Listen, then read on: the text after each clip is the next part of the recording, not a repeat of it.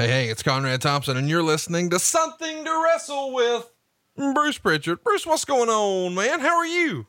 Absolutely wonderful. Just another beautiful day in the neighborhood. Well, I'm glad to hear that because we survived Colorado Springs.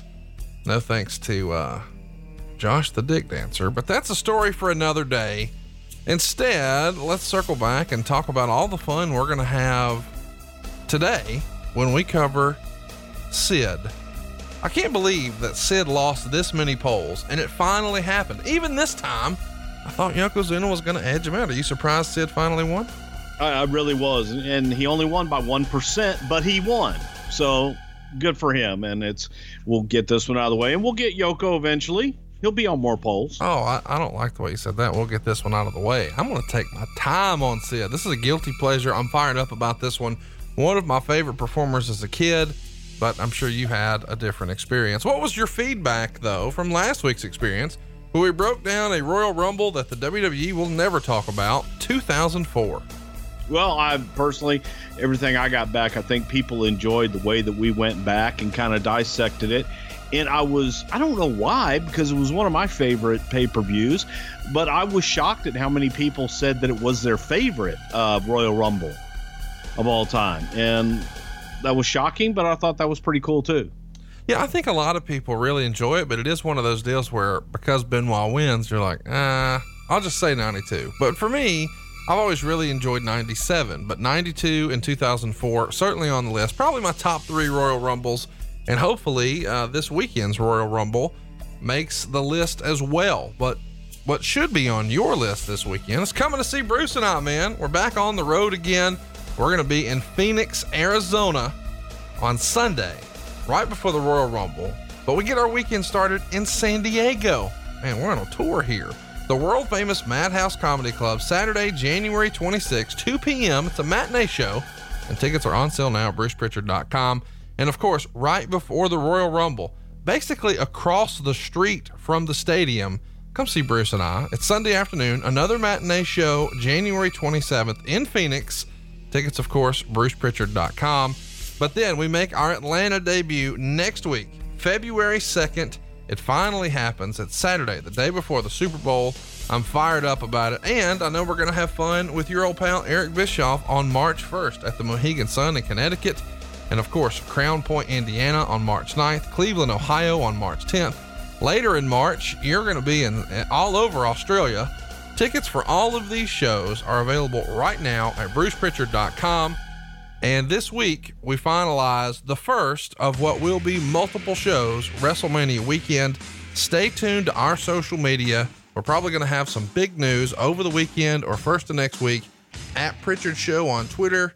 Uh, is it fair to say that the conversation we had is going to have a lot of people on the internet sort of scratching their heads and asking questions? They're going to be saying, huh? But I think that they're really going to love it. And it's something to be excited about because we'll give you a little tease. We're partnering up with some folks for WrestleMania weekend on several different levels and times. So that should be a whole hell of a lot of fun. And if you're a fan of something to wrestle with, then by God, you're going to get plenty of opportunities to come and see us and enjoy us on WrestleMania weekend. And we're trying to make it to where you don't have to pick. You don't have to sacrifice something else in order to come see us. We're trying to be convenient for you. And uh, one of these things, whew, it's going to have some people talking. Let's get some people talking today, though, man. Let's talk about Sid, the ruler and the master of the world. Uh, Sid Eudy was born on December 16, 1960, in West Memphis, Arkansas. Of course, Memphis is the home of Elvis and Jerry Lawler. Uh, when did you first meet Sid? I met Sid in Alabama. I believe it was Dothan, Alabama, to be exact, for Continental Wrestling. My brother Tom was wrestling in the Continental Wrestling Federation, and Sid was also wrestling there as Lord Humongous. Eddie Gilbert was the booker, and it was the first time that I ever met Sid, as well as uh, Happy Heyman, Paul Heyman who was Paul Lee Dangerously at the time.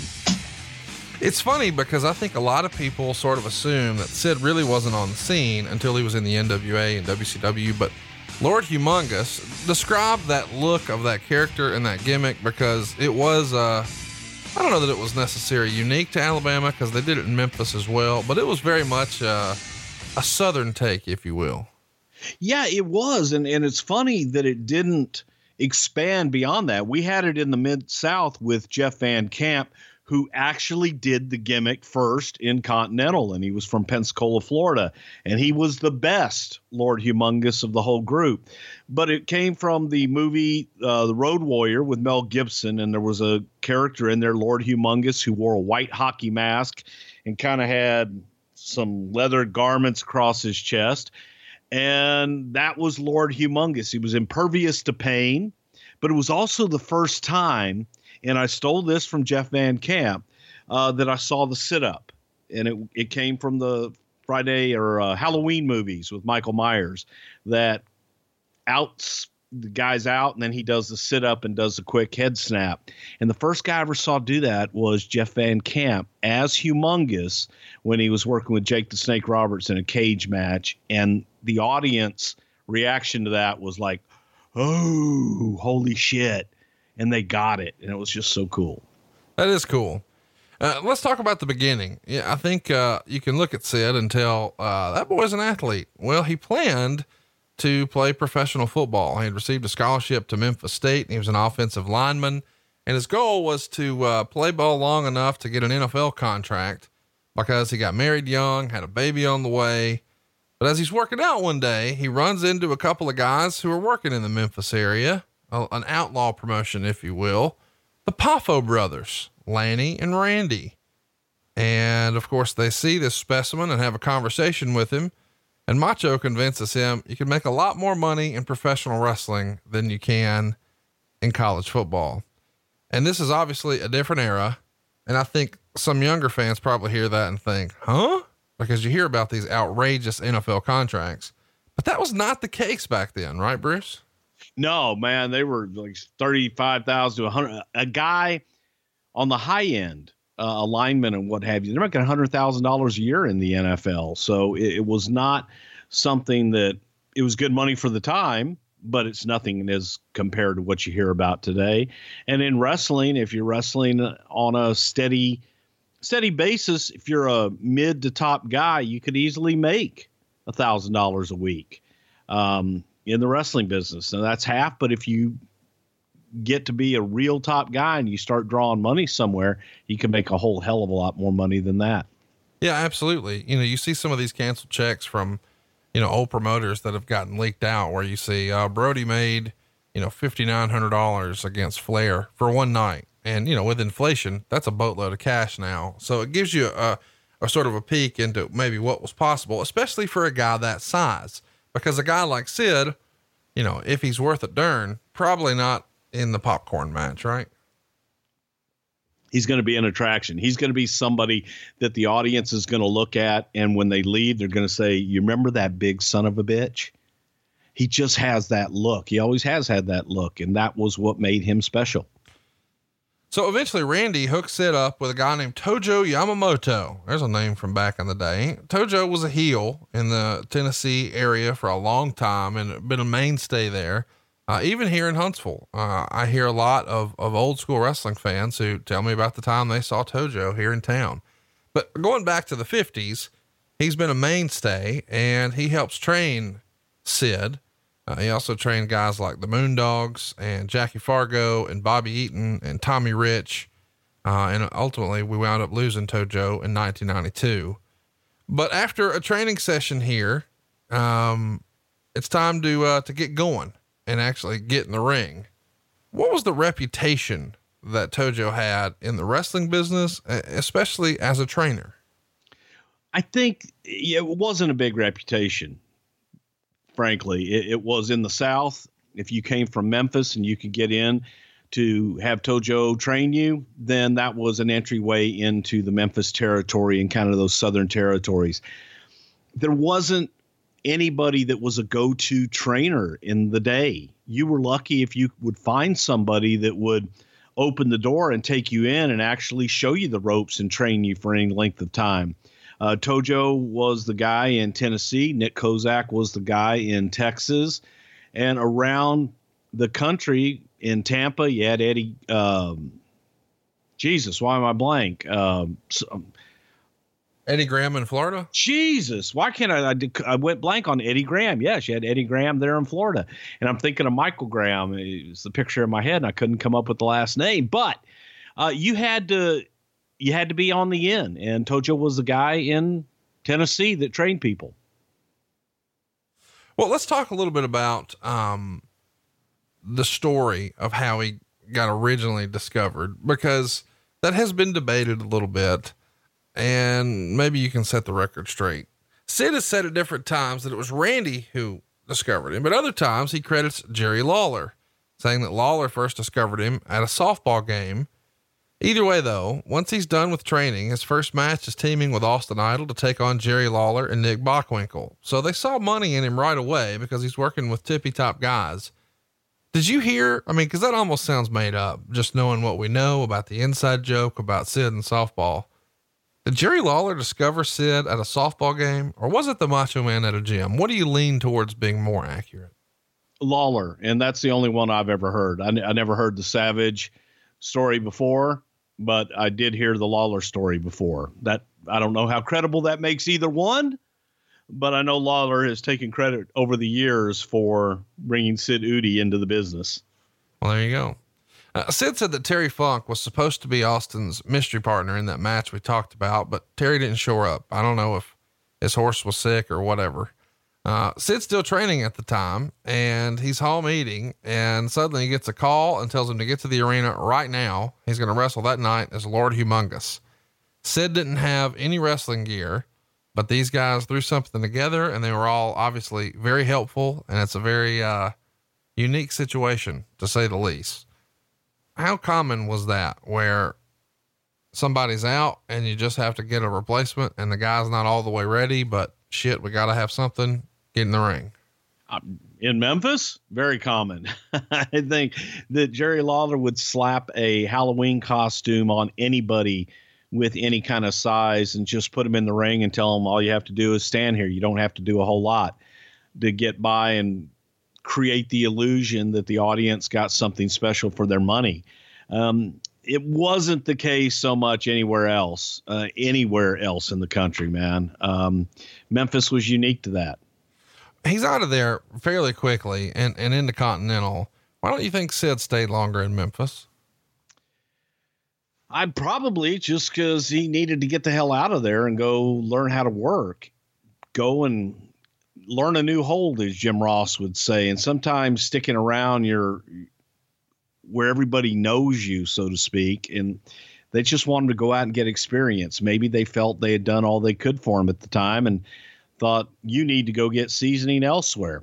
And that was the best thing for any young guy to do. Let me was just, go from territory to territory. Let me just freestyle this for a minute. Is it perhaps feasible that there's a situation where Sid is um, not making a ton of money in Memphis and maybe they hear about him or see the size or whatever and think, Hey, let's make an offer. Cause probably won't take much to get him down here. And he just gets recruited, so to speak, to make a little more money and go to Continental. I could see him making a call and saying, Hey, can you guys use me? And them saying, you know, yeah, you can make X amount per week, but there was not a whole lot of recruiting other than by the bookers to their buddies, or if they found somebody that was hot in another part of the country that was drawing well, that they would go out and recruit. And these years, it was that phone call of, "Hey, can you use me? Send me a picture, send me some tapes." They'll take a look at them, see a big bastard like that, and think, "You know what? Maybe we can make something with this guy. It is interesting because uh, while he's in Continental, he comes in as Lord Humongous. And then I guess in a bit of a peek into the future, he winds up being managed by Downtown Bruno, which is pretty incredible. Uh, a lot of our listeners may not be familiar with that name. What did we know him as in the WWF? Harvey Wippleman. It's amazing. My God. So he stays in Continental about eight months. During that time, he even has a stint in New Japan, if you can believe it. He's wrestling there as the Vicious Warrior, and he even challenges Tatsumi Fujinami for the world title, but he doesn't win it. And I know it's easy, you know, uh, you especially like to take shots at Memphis and Alabama, but it says a lot about this guy that You know, he's working main events very early in Memphis and even gets a, a world title shot in New Japan, does it not? Little bit different back in those days and it was the same thing. Here's a big guy yeah. to bring in and and that was the illusion. They didn't have to work because they didn't have weekly television where they would see him they would bring in uh, like music videos and highlight packages in japan to show these guys and the only time you'd see him is at one time on the tour and one like they were returning with him so you have fujinami beating a huge guy and that's impressive for fujinami so during his time in Continental, Eddie Gilbert comes in and Sid put over Eddie as being a great guy. And he brings in Paulie dangerously with him. And Sid said Bruno got nervous when Paul came in. So he asked to be released and he went back to Memphis. But Sid said his fondest memories of the business came from his time in Continental. And I don't think Continental gets talked about enough. Is it almost like a forgotten territory from younger fans? It really is. And it was one of the, in my opinion, one of the better territories. It had a pretty good eclectic mix of top talent from around the country. Guys, for example, Jerry Stubbs, Bob Armstrong, who had settled that came either from Alabama or came from Pensacola, Florida. They settled there. It, they were easy trips, short trips. So it was a great place to go. You made decent money and you could be home in your bed every single night. So it was a lot of fun. And when Eddie Gilbert came in to take over as the booker at this time, they, man, they turned it around and they got syndicated television and they were doing pretty damn well. Uh, traditionally, it was run by the Fullers, but at this time, it was run by a television guy, David something or other, that um, had syndication and got the TV out there. So this is pretty successful territory. So let's talk a little bit about uh, his run in world class championship wrestling. It's very brief. I mean, he's there for a hiccup, but it's there where he gets the name Sid Vicious. Now, Sid Vicious is not exactly a um, revolutionary name. Somebody else was already using that name, right, Bruce? Yeah, the uh, it was the, the band Okay, that uh, what the hell was the name of the band? They were the Sex Pistols or something from England. It was like a punk rock. Yeah, they were the original punk rock group. So it's probably just somebody in WCW or WCCW that looked at him and okay, your name's Sid. What can we come up with a cool last name? Because Eudy ain't it. Right. And I know. Let's steal. let's steal Sid Vicious's name, and it fit. You know, if there was ever a name that fit somebody, I would argue that Sid Vicious fit Sid. Yeah, much better than Sid Justice, that's for sure. No, uh, Sid Justice was by far the best of all time. Oh God, we'll get, we'll get I loved it. All right, so after his brief stint here in world class, he goes to the NWA, which of course would become WCW, and I would think you would just push that guy as a monster solo star heel right away, but instead he's put into a team known as the Skyscrapers with dangerous Danny Spivey, who would go on to be Waylon Mercy in the WWF. Dan Spivey and Sid Eudy, as you said, Sid Vicious. Those are a couple of badass dudes for a tag team, are they not? No shit. I would not want to see Dan Spivey on the other end of the alley and have to get through him. Wouldn't happen. Uh, Dan Spivey, legitimate tough guy, but this was an opportunity to put Sid in a place where he could learn. Spivey was a seasoned guy that had been around for a while, was a decent worker, big guy, but it also protected Sid where he could tag in and out and learn how to work in a tag team environment.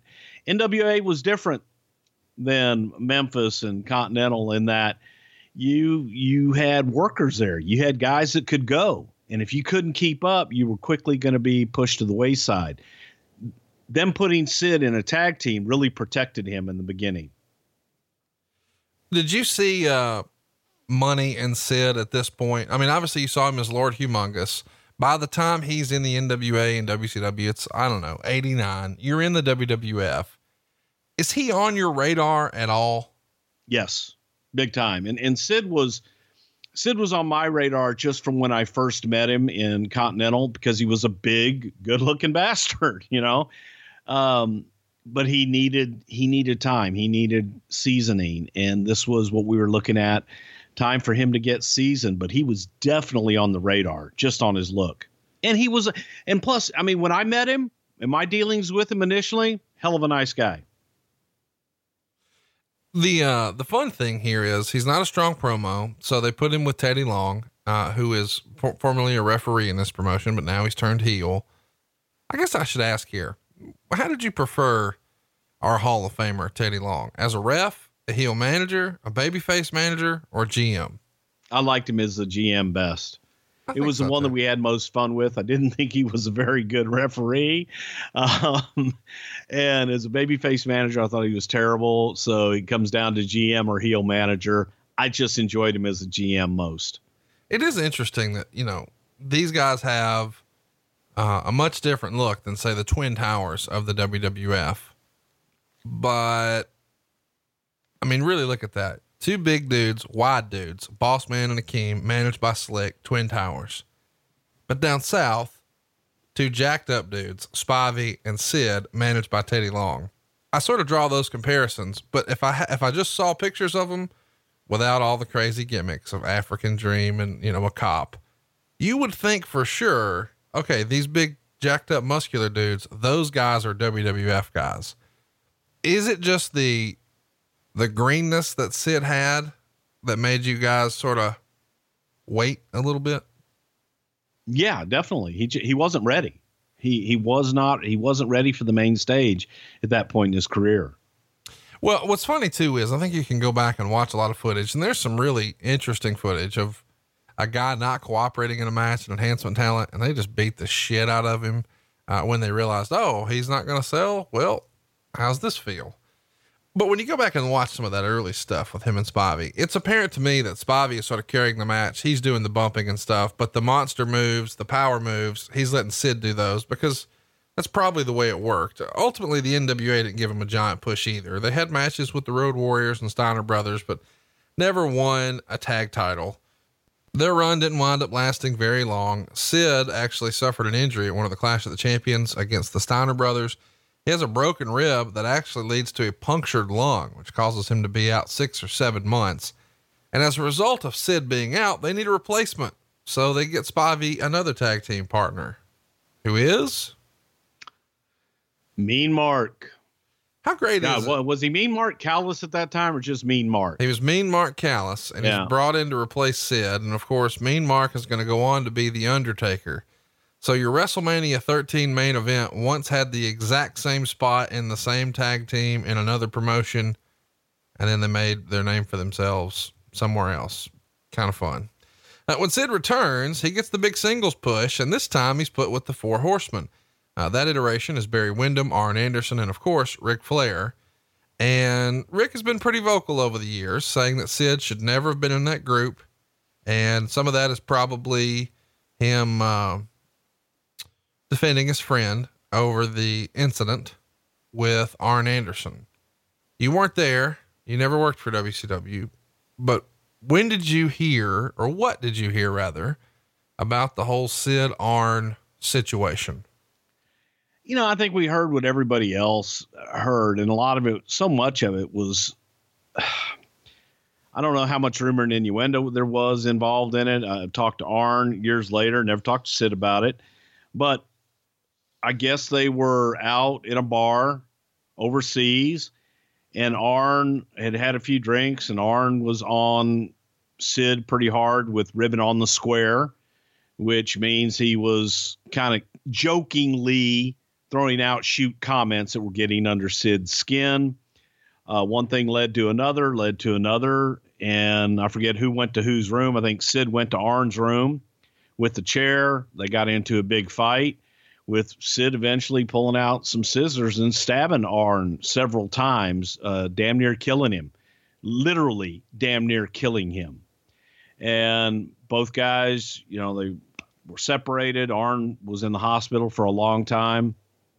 I remember uh, Vince calling Arn when he got back to the states and checking on him, and Arn kind of shared the story. But but Arn was even just like, hey, you know, shit happens sometimes. But it was a black mark on Sid tremendously uh, from the use of the scissors and just a horrible, ugly, ugly incident that I don't think either one of those guys would go back and, and want to point to in any way, shape, or form, other than that was an unfortunate incident. Were there ever any repercussions in the WWF? Like, did Ric or Arn or anybody else ever sort of uh, speak ill, bury, shit upon, whatever you want to say to the office about Sid because of that incident that you know of? Or by the time they got there, it was bygones be bygones? by the time that Arn got, yeah, it pretty much was bygones be bygones. However, I look, I don't care who you are. I think there's always going to be underlying feelings. Sure. Uh, when someone stabs you that many times and you realize how close to death you actually were. So, um, but it, then when they came over, it was pretty much business. And I don't remember them ever saying anything negative about him, but I don't know that it would have even come up by the time they came over in uh, 2000s. It is interesting because Sid actually credits Arn with helping him with his promos because he really hadn't spoken much when he joined the Horsemen, and Arn supposedly spent a lot of time helping him there. And eventually, he got a world title main event against Sting at Halloween Havoc in 1990, and it looked like he's going to be the champion because they did the old switcheroo with Barry Windham and Sting paint, but they wind up not going that way. And somewhere around this time, uh, Sid started to become unhappy. And this is what eventually leads to the conversation in that bar um, that would lead to the incident with Arn and the scissors. But supposedly, before that ever happens, Sid says he was contacted by the WWF because, quote unquote, Hulk Hogan was going to be taking some time off and they wanted Sid to fill the spot. Do you remember a conversation like that happening in 1990 or 1991? I remember there being interest in Sid, and I remember Vince expressing interest in Sid. I remember when Undertaker came in, the Legion of Doom, Hawk, walking into Vince's office because Vince had reached out, and, and people knew that Vince was interested in Sid and had had conversations with Sid. And Hawk walked into the office and said, You got the right skyscraper. Um, and Vince just kind of laughed it off because we weren't dealing with Sid at that time. So there had been conversations for a while going back and forth. And I think Sid was would use those to further his place to get a better spot in WCW back and forth. But um, yeah, there was there was definitely interest on both sides. Well, let's talk about the conversation. Sid would say that he called Vince and they put him through straight away. And he asked Vince if he could fly up the next day so they could talk, and Vince agreed. So Sid goes up, talks to Vince, and he says he gave him a magic wand bullshit story, whatever that means. But by the time he gets home, maybe word had leaked, but WCW had doubled their original offer to him. So Sid thought, well, I'm going to do that. But before he actually leaves the house, Vince calls back, asked if he signed yet, and Sid said no, but I'm on my way to do it. And Vince pushes that this is your opportunity. Sid almost feels like it's an ultimatum, like it's now or never. So he gets off the phone, and instead of going to WCW to sign his contract, he tells him he's finishing up. Is that the way you remember it going down? Pretty much, yeah. And the funny thing about it was he had a guaranteed contract in WCW and he had no guarantee other than opportunity in WWF. Talk to me about what that looks like. I mean, I, I know what guaranteed means, I know what opportunity means, but is Vince sort of saying, We've had guys at your level who make X number of dollars. What does the presentation sound like? There's got to be something more detailed than just we've got opportunity. Oh, he'll give you a ballpark. He'll he'll let you know that by you know you want to work 300 days a year and make all of the house shows make everything. This is what a guy your level could make. And it's up to you to put the time in. It's up to you to work your ass off and get there. But that opportunity is here for you. In WCW it was here's how much money you're going to make for the next 2 years with a dollar figure and I don't know if they had dates in it at that time or not but there were no specifics with the WWF contract. The WWF contract, the only guarantee in it was that if you worked television, I think you were guaranteed $25.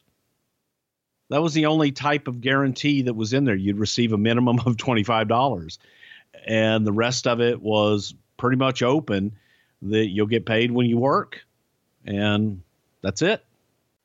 I get why Sid was disappointed in that contract. I mean, that's not a lot of money. But if you'd like to save a lot of money, then you need to go to savewithbruce.com. And this is the time of year everybody can use a little extra cash as you overdo it during the holiday season or some of your New Year's resolutions to get out of debt and save money. Well, savewithbruce.com makes it fast and easy. You don't need perfect credit or money out of your pocket. And I'm talking to you. If you're in a 30 year loan, if you've got a second mortgage, if you've got credit card debt, it's not a matter of if we can save you money, it's a matter of how much. Find out right now for free at savewithbruce.com. It's fast and easy, isn't it, Dusty? You know it is, baby, because you can take all of them bills that come in and pile up on your desk every month, and you look at that credit card bill. You look at that first mortgage. You see the second mortgage over here. That car payment. When you consolidate that all into one low monthly payment, you're gonna be just mesmerized at the amount of money saved with Bruce.com is going to save you. You tell them the money. You tell them what it is. Fast and easy right now. Save with Bruce.com. Just a couple of quick clicks. Tell us who you are, where you live, and what you're looking to do, and we'll take care of the rest. It's me, Conrad Thompson, First Family Mortgage, and you're going to save a bunch of money. Isn't that right, Macho? Ooh, yeah. Huh? NMLS number 65084, Equal Housing Lender. SaveWithBruce.com. Meltzer would say in the April 91 edition of The Observer that Sid was bolting WCW for the WWF after they had really came to terms. He let the company know that he would be leaving after the May pay per view. And he even says, quote, WCW officials believe Vicious was promised the main event spot opposite Hulk Hogan at next year's WrestleMania in Indianapolis as the lure to get him away. It appears WCW made some major promises to Vicious besides just money in order to keep him. And there was some demoralization within WCW since the company did everything it could to keep the guy and basically turned down guaranteed money and probably the title in order to get a chance to lose to Hulk Hogan. So chat me up here this is in the Observer, which means that somebody told somebody that, uh, and I know you're gonna dump on it, but just play along for a minute. Do you think it was ever even discussed at, they could be the main event at WrestleMania 8? And if so, how?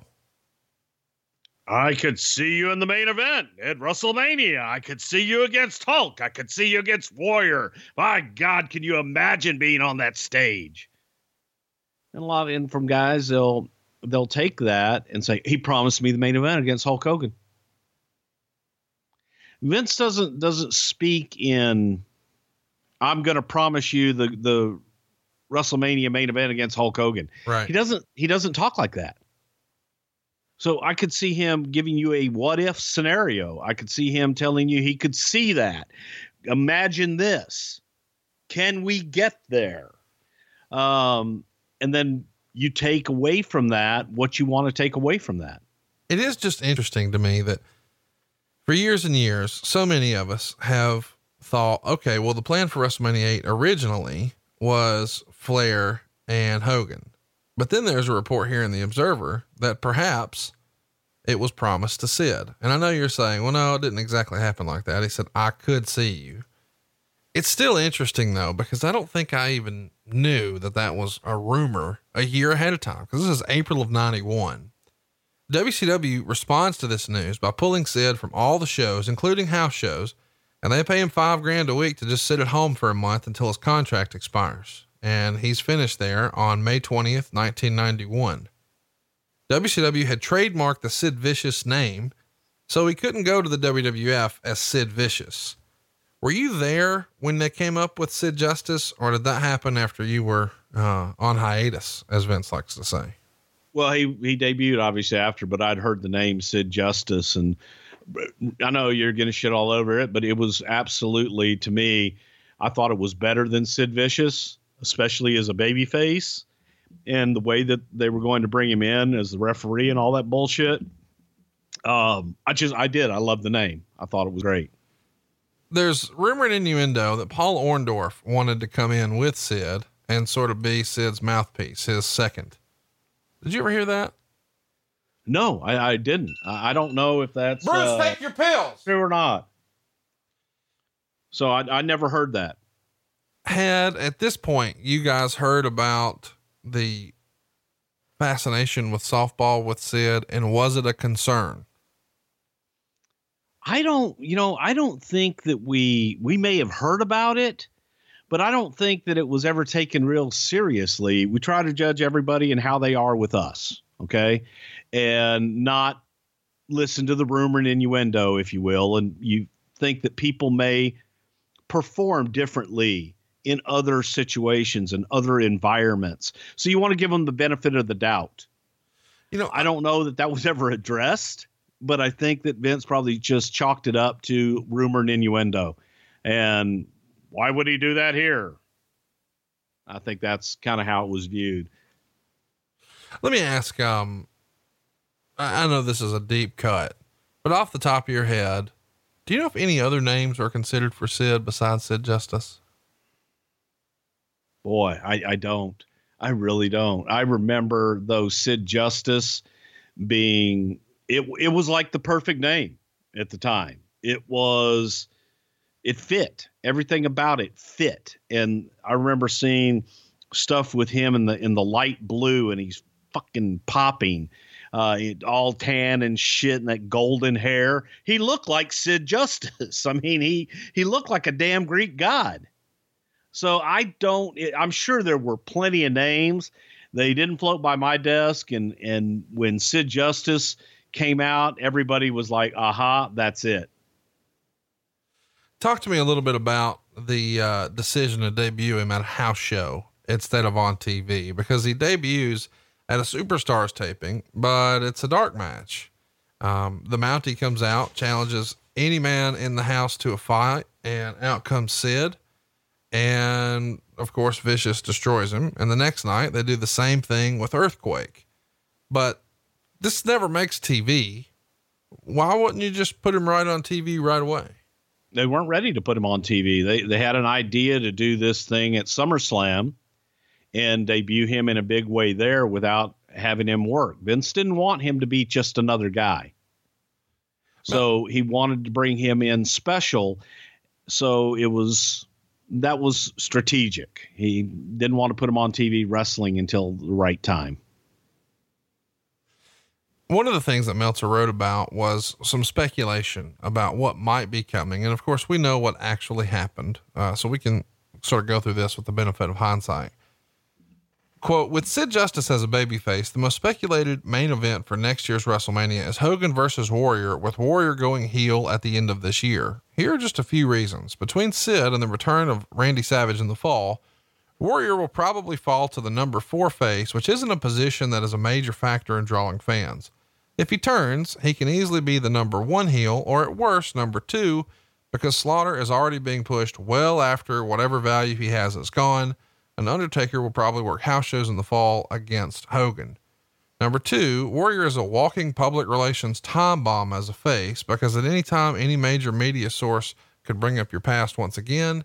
And number three, you don't really think Hogan is going to retire without beating Warrior in WrestleMania at least once, do you? Now, of course, we know none of that really happened, but it is a fun chance to just ask a sidebar. Do you remember there ever being a discussion about the Ultimate Warrior being turned heel? No. Okay. And Vince, that was another one that Vince didn't feel people would accept him as a heel. I thought he was a much more natural heel in real life. But Vince had this thing about guys like Hogan and Warrior that they're heroes and you you can't take that shine off of them. And he felt that way about Warrior too. I know you weren't there, but Meltzer reported that once Sid actually got his WWF contract, even though he had verbally agreed and given notice to WCW. The contract he received was the standard at the time, what you just ran through, 2250 per year guaranteed. That's $2,250. So allegedly, he's so upset by this that he makes some contact with WCW, but after considering everything, just settles in. It is interesting to think about what could have been there. Uh, his first official match, July 8th, 1991, in Calgary, he pins Ted DiBiase with a power bomb. And at the end of July, Sid helps to bring in Downtown Bruno, who we talked about earlier. Uh, he starts off being Herbie Wilmington, but would later go on to become Harvey Wippleman. They hit the house show loop working with Hercules and start working with The Undertaker a lot in both regular and casket matches. And Sid is actually getting the win in most of those. He beats the Warlord in a King of the Ring tournament in September and then goes to a double DQ with The Undertaker. But SummerSlam is what we're really all about here. August 26, 1991 at MSG. Sid is the special guest referee in the main event between Hulk Hogan and the Ultimate Warrior when they take on Sergeant Slaughter, Colonel Mustafa, and General Adnan. After the match, Hulk and Sid pose together in the ring. And of course, once the, sh- the match is over, Randy Savage and Elizabeth uh, get married during a pay per view.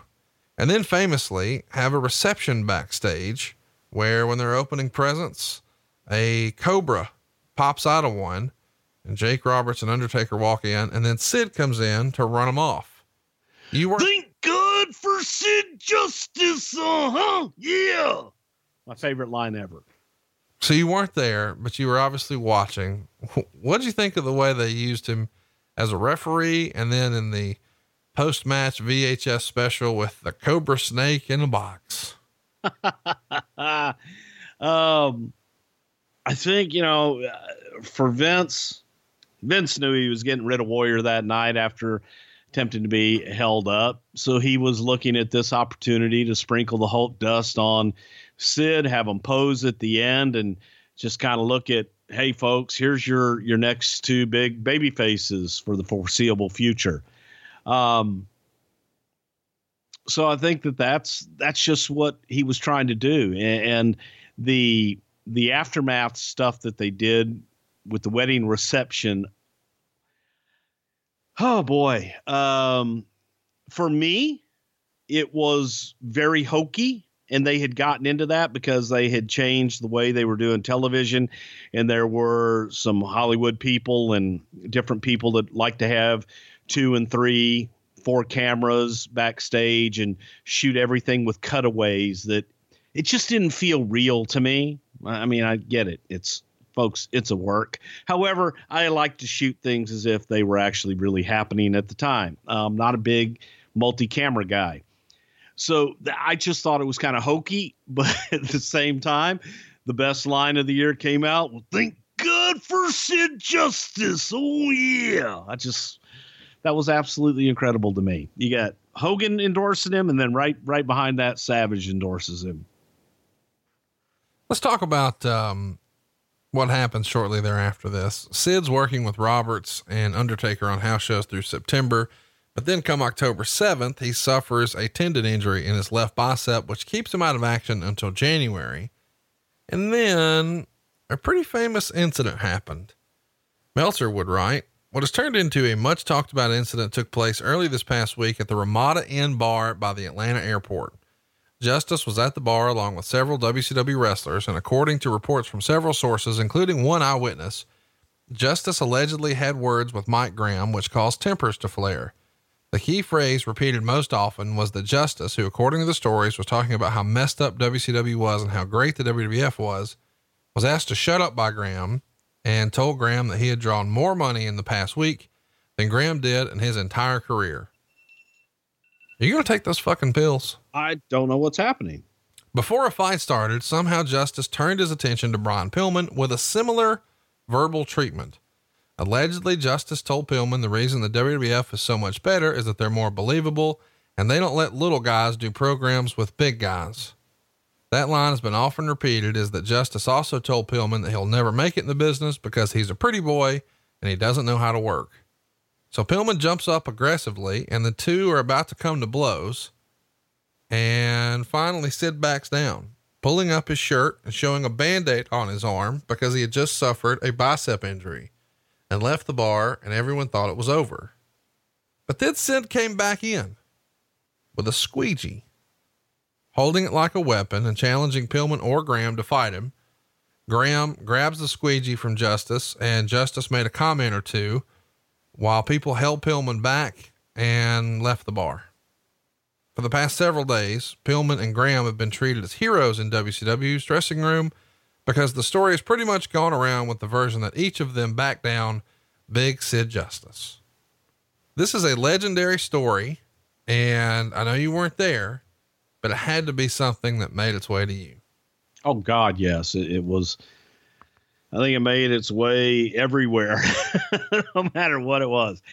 And you know, I heard the story from uh, Graham and Pillman both. Pillman much later, when Pillman came to work for us uh, several years after that, but uh, it also in that very bar in the Ramada bar, Mike Graham told me the story about what had taken place. And I'd, I'd heard Sid's version, but through other people, not directly from Sid. So it was, you know, Sid's version was one that he was injured and had just had this surgery done and that they were all popping off to him and he popped off to them and it was two against one and he was going to defend himself okay so hence the uh, squeegee uh, from Mike Graham. Pretty much, almost what you just said. What happened is is how Mike Graham described it. That Sid was sitting there telling them everything that was great about the WWF and everything that was wrong with WCW, and Graham's told me told him just shut the fuck up, Sid. And they got into a little verbal thing, and Pillman got into verbally back and forth, and then Pillman stood up and said, let's do something about it. They all got in between them, blah, blah, blah. And, and Sid left. They thought they were done with him and then came back with the squeegee. And as Graham says, he goes, I went up and ripped the squeegee out of his hand and told him I was going to shove it up his ass if he didn't get out of there. So that was the Mike Graham version, straight from Mike Graham's mouth to me, sitting at the very bar at the Ramada at the airport. Um, not that long after, you know, after it happened. So who knows? You know, only those that were, that were actually there will know what all happened. But it all seems to kind of come together. Everybody's version is is pretty much all the same, except what would have happened had Sid been healthy, type thing. Let's get to the Royal Rumble, January nineteenth, nineteen ninety two. Sid, of course, is in the Rumble, and the winner is going to become the new WWF champion because the title's been held up. Sid comes in at number 29. He eliminates Roddy Piper, Randy Savage, Rick Martel, and Hulk Hogan. So, what a debut. I mean, really think about that. Martel, Piper, Savage, Hogan. So that leaves Sid and Flair as the last two in the ring. But Hulk, who's supposed to be a babyface, is pissed that Sid threw him out. So he grabs Sid's arm, and Rick comes from behind Sid and throws him out while Hulk is pulling Sid's arm. So Flair won the world title. And a lot of people still say that that 92 Royal Rumble is their absolute favorite, including our old pal Dave Meltzer. Uh, on the heels of this, Sid starts working the house shows again with The Undertaker. In theory, I mean, let's just call it like it is. Not very much a babyface move for Hulk to pull Sid out. Sid was screwed here, right? Oh God, I hated it. Yes, he was screwed. It made Hulk. It made Hulk look like shit poor sport. So I got eliminated by you fairly, you know, in a match. That's the deal. And then I'm going to hold you and I'm going to pull you over because you eliminated me, even though I'm out of it now. Um, again, psychological. I don't, I, I will never understand that call, but they did it. And I've, I've never gotten an explanation for it one way or another. I think that Hulk would probably put that one on Vince, and I think Vince would put that one on Hulk. So who the hell knows what that call really was? But I, to me, I would have had Flair dump both Hogan and Sid at the same time. Right. Yeah, that makes do sense. a double elimination. It makes Flair the fucking guy. He just outlasted all these guys this whole time. He dumps the two biggest names in there and he's standing tall. Now both guys have a gripe versus just I wouldn't have treaded that water with Hulk uh, uh, for people to have the opportunity to boo him. It's just eh. Again, hindsight's twenty twenty, and I'm not a fan of it. On the January 25th episode of Superstars, the president, Jack Tunney, holds a press conference to announce who's going to be facing Ric Flair for the world title at WrestleMania. And at this table are seated Roddy Piper, The Undertaker, Randy Savage, Hulk Hogan, and Sid.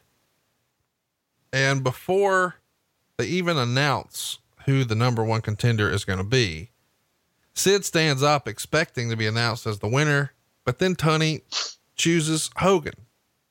So after the press conference, Sid cuts a hell of a promo on Jack Tunney, and he has a legitimate beef, saying the last wrestler eliminated from the Rumble should have been chosen to face Flair. And later, of course, Sid would issue an apology to Hogan, which Hogan accepts. But let's get to the Saturday night's main event that was taped on the 27th but aired on February 8th. We've got Sid teaming with Hogan to take on Flair and The Undertaker, and during the match, when Hogan needs desperately to make the tag, Sid just walks out and leaves Hogan for dead against Flair and Taker. So Sid's a heel now. What do you think of this, uh, the way they turned Sid here? Yeah, yeah. Uh, um,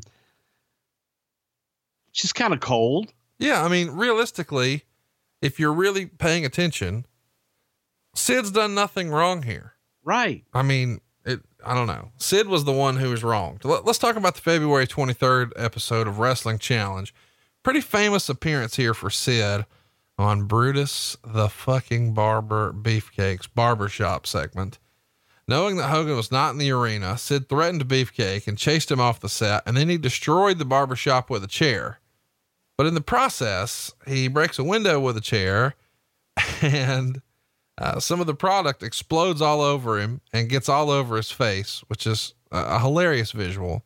The the part when the when the Barbasol the shaving cream was exploding in his mouth and getting all over him, and he just didn't know what the hell was happening is pure classic and worth going back and checking out. Without question, we'll try to link it. Uh, it's on the WWE Network. We'll link it long enough for them to yank it down. Uh, later that night, it was announced that Hogan would battle Sid, not the champion Ric Flair, in the main event of WrestleMania 8, which results in Flair facing Randy Savage for the world title instead. So, all through the March uh, house show loop, Piper and Hogan are beating Flair and Sid in tag matches. When we get to WrestleMania 8, Hogan and Sid are in the last match. Uh, you know, Hogan is uh, pulling out all the stops here because the Ultimate Warrior makes a return and Papa Shango does a run in. Meltzer didn't like it. It's, of course, a, a DQ win for Hogan 12 minutes, 29 seconds. Meltzer gave it negative two stars. Uh, he says, not that this wasn't horrible because it had to be one of the worst three main events in pay per view history, but it was also teased that this might be Hulk Hogan's retirement match. And that's certainly one of the ways they tried to sell this pay per view that this could be the last time you see Hulk Hogan. And Sid even cuts a hell of a promo with our good old close personal friend, Mean Gene Okerlund, where he guarantees this is going to be his last match. It's probably Sid's best promo in his entire career up to that night. Wouldn't you agree? It was a good promo. Yeah. Sid, that's, man, Sid could talk his ass off.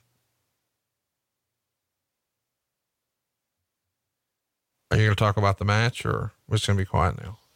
Well, here's the issue with the match to me. And again, I wasn't there, but it was two big guys that their work may not be the greatest in the world. They need other people around. They need good workers around them to make them look larger than life and really great. But when you put the two big guys with similar styles in together, um, they were it just was not a great match. They had no chemistry at all when the bell rang. It just didn't gel. And I, I think that the audience was begging for it to be over. I know I was watching it at home. Do you think, in hindsight, um, Hogan and Flair would have had a better match than Hogan and Sid? Oh, Hogan and Flair would have had a better match without question. Okay. Um, both of them, both of them need workers around them. Yeah. Sid works a European tour against The Undertaker every night, every night right after WrestleMania. And he even works a double shot against Warrior on April 26th. Uh, he's working him in both Baltimore and Boston. Warrior wins both matches by DQ. And after these two matches, well, that's the end of Sid for three years. Meltzer would write, the continuing saga of Sid Eudy took another strange turn this past week. The former Sid Vicious, now Sid Justice, at least as of last week, was officially suspended for a period of no less than six weeks by the WWF for its all inclusive term unprofessional conduct. This came after Justice stormed out of the Boston Garden after a match last Sunday night with the Ultimate Warrior because he was unhappy either with the way they were going to the finish or the finish itself. The finish was him losing by DQ in about four minutes, and the working proficiency of his opponent, which many have termed a pot calling the kettle black. As the week went on, the story was Justice had, in this order, quit, been fired, or been suspended. On Monday, Papa Shango was contacted and flown to the Northeast for a show that night in Rochester to take Justice's spot in main events against Warrior from his Midwestern bookings, since word was out that Justice had gone AWOL and quit the promotion. Justice hasn't appeared since, including missing television tapings on Tuesday and Wednesday. And on Sunday's Tokyo Sports, it was reported that Justice, who is believed to have had more than one year left on his WWF contract, was now negotiating with New Japan although New Japan's office didn't confirm the story. This marks the third straight year that Justice hasn't worked during this time of year, i.e., softball season. Two years ago, while recuperating from a collapsed lung, the then Sid Vicious no showed World Championship Wrestling house shows in which he was supposed to appear in the corner, since he hadn't gotten clearance to wrestle, in lieu of apparently playing in a softball league locally, which gained him the reputation Softball Sid. Last year at this time, he quit WCW after attempting to get his contract renegotiated due to the lure of the promised WrestleMania main event against Hulk Hogan the following year. And then he took a few months off, just working television tapings before starting in the on the road in August with the WWF. So you're not with the company, but when you hear that Sid's gone, are you shocked? And does this talk of softball start to come to be a thing again? Well, probably it's the first time that it really the softball talk on a larger level was really discussed because, as you said, it's the third time it happened. Coincidentally, this time of year, softball season, he went away. So that was definitely the scuttlebutt and the rumor and the innuendo and what have you. It did surprise me that Sid was gone this quickly because he was somebody that Vince, he was kind of guy that Vince would love and that Vince would look at to mold and make the guy. So that part of it, it shocked me, but I wasn't, you know, I wasn't there to be able to tell you what the dynamics were during any of that relationship for that first part. In June, Meltzer would report that the reason Sid left is because the Ultimate Warrior was supposed to kick out of the power bomb and Justice didn't want him kicking out of his big move, so he just quit. But he told friends that he was planning to leave by July anyway, so he just hurried it up. At the end of September, it was reported that both Hawk and Sid Justice were still under contract but suspended, meaning they're not getting paid, but they can't go work anywhere else. A few weeks later, though, it would come out in the Observer that Sid had been given his release and he's able to begin negotiations to return to wrestling. And Meltzer would say, best bet is Japan, and they'll be sorry as well. At this point, do you think he had earned a reputation in both major North American companies? Yes, without a doubt, is being pretty difficult to deal with and not being willing to do business. Well, uh, if you're ready to do some business, um, let's talk about sex and how you can do some good business. Remember the days when you were always ready to go? Well, now you can increase your performance and get the extra confidence in bed with BlueChew.com. Maybe make you the master and ruler in that area too. BlueChew.com brings you the first chewable with the same FDA approved active ingredients as both Viagra and Cialis.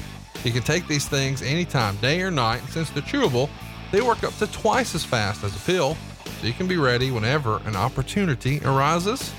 This isn't just for guys with dysfunction, it's for any guy who wants to enhance their performance in the bedroom. It's prescribed online and shipped straight to your door in a discreet package. No in person doctor's visits, no waiting in the pharmacy, no more awkwardness. Blue Chew is made right here in the USA, and since it ships direct, it's cheaper than a pharmacy. And now you can get a great deal here. Just visit bluechew.com and get your first shipment for free. Just use our promo code WRESTLE. You're going to pay $5 shipping, and boom, first shipment is free.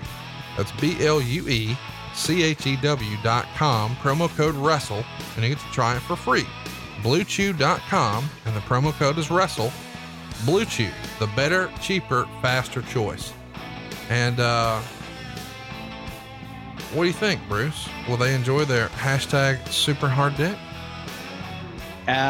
Absolutely. Uh, our number one sponsor that people are constantly saying, What was that code for Blue Chew again? How do I get my free Blue Chew? And it's simple bluechew.com. Use the promo code WRESTLE, and you can be just like uh, Sam O'Sullivan and Willie Alexander Gray, a couple of my friends that swear by it um, and are thanking me on a weekly basis. Yeah, uh, Josh, the dick dancer from Colorado, was telling me, thanks to Blue Chew, he hangs towels on his now. I don't even know what that means, but.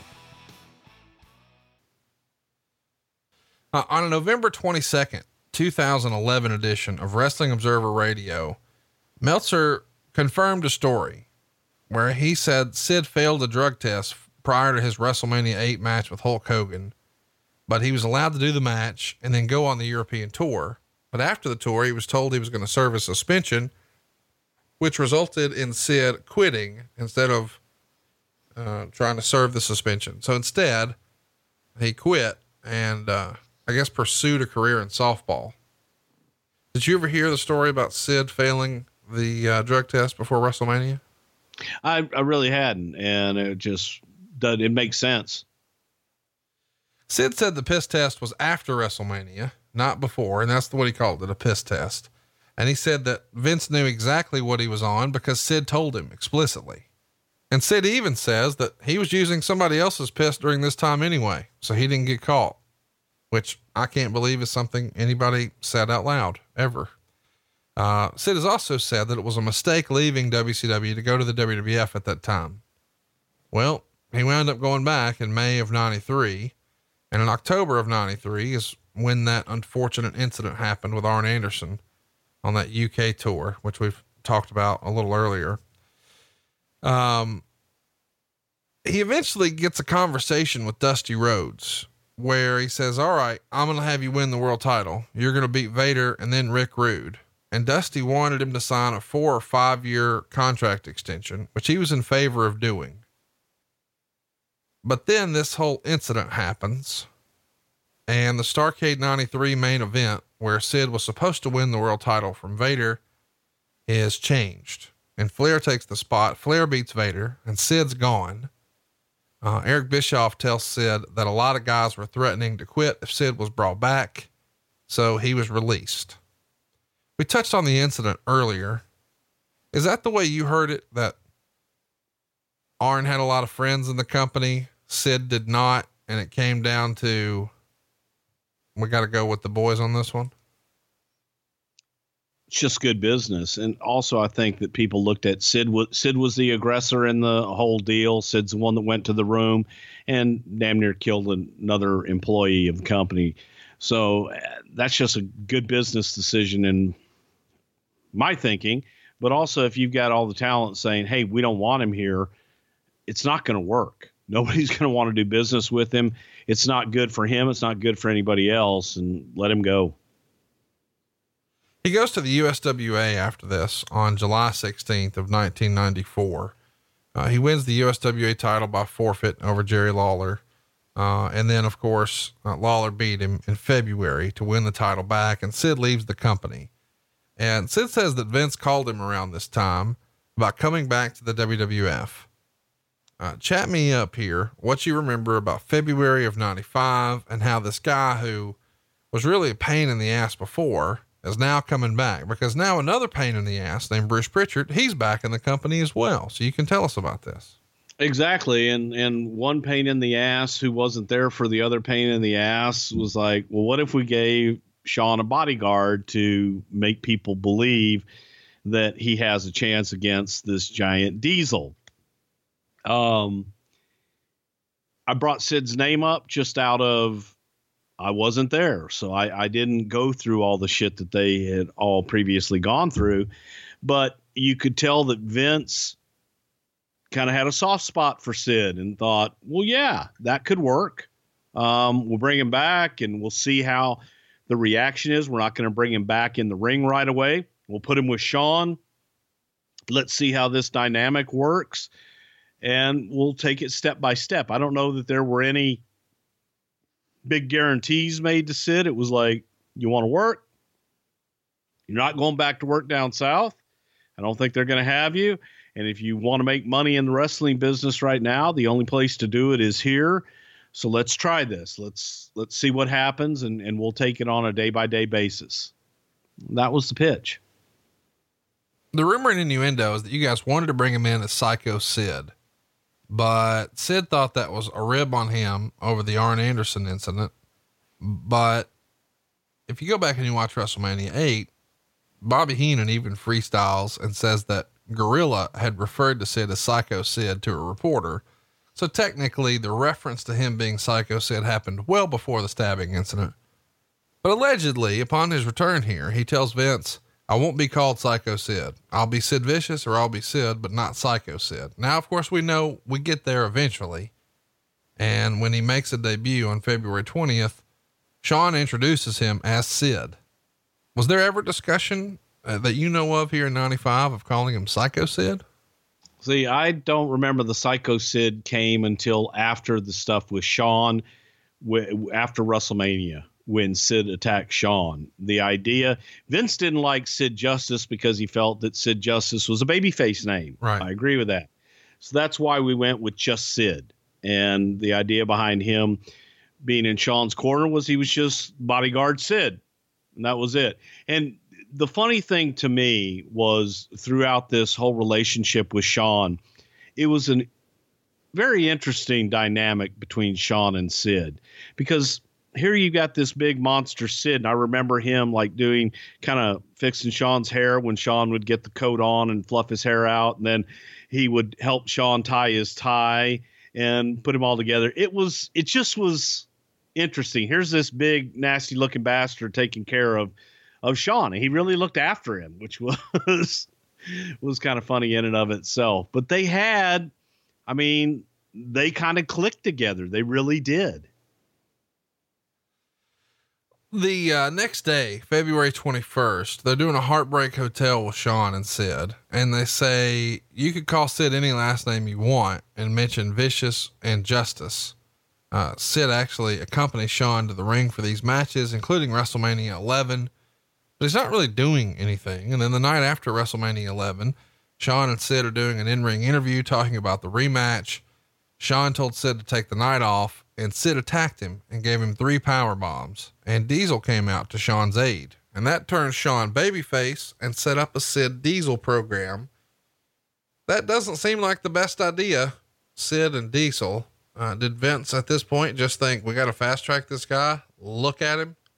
No, it was eventually we saw getting to Sid and Diesel, but we saw getting to Sid and Diesel with Shawn. What happened was at WrestleMania 11, that's the infamous Vince coming into the car with Pat and I and Shane and saying, God damn it, am I the only one that sees we have a baby face on our hands? Speaking about Shawn. And he, we completely rewrote the entire summer, basically. Well, at least we rewrote the the next three weeks in the car uh, as we went to Poughkeepsie to do television, where this was shot. And Vince just thought we were battling an uphill battle trying to make Shawn a babyface, something that Pat and I had been preaching and told never to bring up again. So the easiest way to do it was get him away from Sid. And why not let's make Sid, you know, the big nasty heel and have him kill Shawn, and that will make Shawn a babyface. Diesel comes out uh, for the rescue, and you immediately make that switch to Sid versus Diesel. Uh, but it was it was supposed to take longer. It was supposed to take longer to get there. But Vince felt it was an uphill battle and was going to hurt Diesel the more that he worked with Shawn Michaels. So that's why it was rushed. Meltzer would report in April, Dan Spivey is headed in, and rumors are he'll have a top spot as Sid's tag partner. But if that's the case, nobody's been watching him for the past 10 years. So, snide comment that, from Dave aside, was was there ever a discussion of these guys reforming a tag team, or is that just rumor and innuendo? 100% rumor and innuendo. By that time, Dan was his knees were gone, and Dan was he'd already hung up the boots, and he wasn't looking for anything else. Well, he came in as Waylon Mercy, right? It, that was long before, though. Oh, okay. So April 17th, uh, Raw here, we see Ted DiBiase announce that Sid joined the Million Dollar Corporation Talk me through that. Why was Sid a welcome addition here? I just think that they, you know, Vince went back to. It's funny how this works sometimes. Sometimes managers are persona non grata. The other time is manager must have everybody. This was during a time that he felt Ted DiBiase carried a lot of heat with the Million Dollar Man gimmick, and wanted to strengthen that by putting Sid in that group. I don't think that Sid well, shit, Sid definitely did not need to be in that group. You know, the guys that were in there weren't the best promos in the world, which is why they were in it. Sid was a good promo. And I think it took a little bit away. I was in on the decision, but I, in hindsight, it took away from Sid and the whole Psycho Sid persona by putting him in a group. Let's get to uh, May 14th. It's the first in your house pay per view. I'm sure we'll cover it sometime. Sid is challenging Diesel for the world title. That's your main event. Diesel retains, beating Sid by DQ in 11 minutes and 29 seconds. Meltzer would say it was a clumsy, predictable match and give it three quarters of a star. Did you consider the match a disappointment? And what did Vince think? Wow. um, it was it was almost kind of a what the fuck do we do now because you had so much equity in Sid and obviously Diesel and Shawn and that whole scenario and we were we were in many respects man we were booking almost month to month at this point because you didn't we had a whole summer planned to get to Sid and Diesel at SummerSlam for the first time. Now we're we're here, we're in May, and we're doing it on In Your House. So it was rushed, but I think there was a little bit of relief that we did it in, Your House and not at SummerSlam on a bigger platform. Um, but they didn't gel, man. Their styles just clashed, and it wasn't. It, it did. We're trying to make Diesel that big babyface champion that can slay all comers. And it didn't feel like that against another big bastard that looks like he could slay all comers. It just was a bad clash. One of these early in your house events is when we saw a pretty tremendous thing where, where JR is interviewing Sid in the free for all, which they would run on like the free preview channel. So it's hard to imagine an era where everybody's TV didn't just have a built-in schedule with a DVR or some sort of channel guide like they do now. Back then, you either had to go get the physical television guide, the TV guide from your supermarket or whatever, or look it up in the newspaper or go to a certain channel on your TV and it would just show you what's going on. And that channel would play the first half hour of a pay per view, like a pre show. And there's a famous moment where JR is interviewing Sid backstage, and Sid gets frustrated and looks at JR and says, I'm sorry, let's start over again. and JR says, We're live, pal. And he has to just launch right back in. Were you, where were you when that moment happened? And, and what's the response? Obviously, it's an accident. I mean, he would never intentionally flub that up. People make mistakes, but it is something that, uh, well, it's fun to watch. Um, I think I was actually right there producing it and doing the, you know, wrap it up. We're live. Let's go. Um, but JR handled it perfectly. But it's truly, without a doubt, one of the funniest bloopers when you go back and watch it, even to this day. I, th- I think he thought, you know, we were doing pre tapes for the pay per view, but it sucked. Well, what else sucks is that uh, Sid managed to hurt Diesel in this match at this first in your house, and Diesel had to go see Dr. James Andrews and get some bone chips cleared up in his elbow from a, a uh, power bomb from Sid here. Uh, throughout June, it looks like he's working steel cages against uh, Bigelow and Shawn Michaels, as well as regular matches against both of them and even The Undertaker on the house show loop. And that gets us to King of the Ring, which is June 25th in Philadelphia. Uh, Diesel and Bam Bam would beat Tatanka and Sid in 17 minutes and 35 seconds. Uh, not a great match. Star and a half. Was this a tag match because Diesel was fresh off elbow surgery? Yes, it was. It was just to try and protect him. And the, you know, here's the the quandary that we're having is Sid in house shows is going out and working with Shawn, and they're tearing the house down. Right. He's got a much smaller opponent to work with who's bumping and flying all over for him and making him look like a million bucks. Unfortunately, when you put Sid in with a bigger guy that can't bump and fly for him that way, it it just is is a clash and makes him look less than. So it just that was the dilemma of trying to get him with the right opponent. And it was the same dilemma with Diesel. You had to get him with the right opponents for them to look the monsters we wanted them to be. Coming out of King of the Ring, Sid's back with Diesel, uh, working some regular matches and uh, cage matches. And then eventually we get to the July 23rd in your house two in Nashville, Tennessee. He's in the main event in a lumberjack match for the world title against Diesel. We don't see a lot of lumberjack matches these days. They go 10 minutes and two seconds. It gets half a star in the Observer. Um, I guess this is supposed to be the blow off of their feud. What'd you think of this? Is this a lumberjack match just to camouflage what these guys can't do? Uh, yes.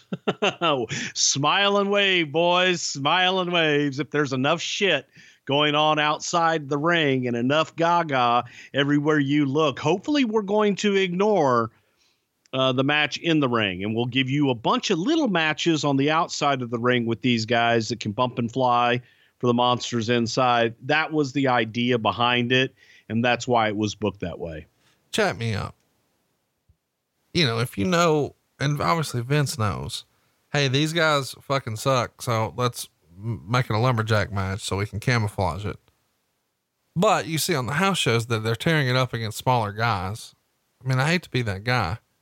Why not run pay per views with them working smaller guys? Why wouldn't you do more of what works and less of what doesn't? Because it, people wanted to see the two big guys face off against each other and were willing to pay money for that. But I mean, how do we know that they weren't willing to see David and Goliath, a classic story? Because uh, unfortunately, it wasn't drawn in the house shows. Okay. So instead, since, you know, since Sid was not a suitable worker for Diesel, they call an audible and they call in the, uh, the old hand, Mr. Five Stars himself, King Mabel. So King Mabel is going to replace Sid after this. Meltzer would report Sid was out of action this past weekend with bone spurs in his neck.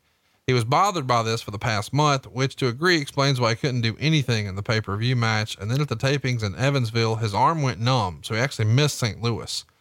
He's scheduled back for the August 12th show at MSG, which was originally headlined by Diesel and Shawn versus Sid and Jeff Jarrett, but now it'll be men on a mission in the heel spot, with Sid being moved down to face Ramon, and Bret Hart will take on Jean Pierre Lafitte. Chat me up here. Uh, was this something that you guys are raising eyebrows about whenever Sid is hurt because of the reputation, or do you believe this one? I mean, I'm trying to figure out when people start to wonder, is he the boy who cried wolf? Is that happening yet here or no? Yeah, it is. And I think that Vince takes everyone and gives them the benefit of the doubt. However, you know, everybody else, the boys, you get that rumbling of this is bullshit. This isn't, you know, he doesn't complain about it, said that it was an injury for a long time, doesn't complain about it till long after the fact when it looks as if things aren't going his way. So that was that was the scuttlebutt. I think Vince still wanted to take him at face value and give him the benefit of the doubt. You you can't you know, you can't do a whole lot for someone if they don't tell you that they're injured or that something else is going on. So you keep moving. And if they're not performing well, then you attribute it to other things. He's okay. This isn't working because they don't have chemistry. This isn't working. Uh, he whatever it was.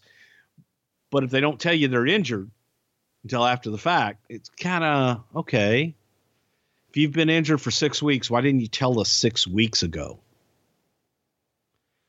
Um, we would have changed things. But yeah, I do think people were starting to second guess and and especially the boys. I don't think that any of them believed that he was truly injured.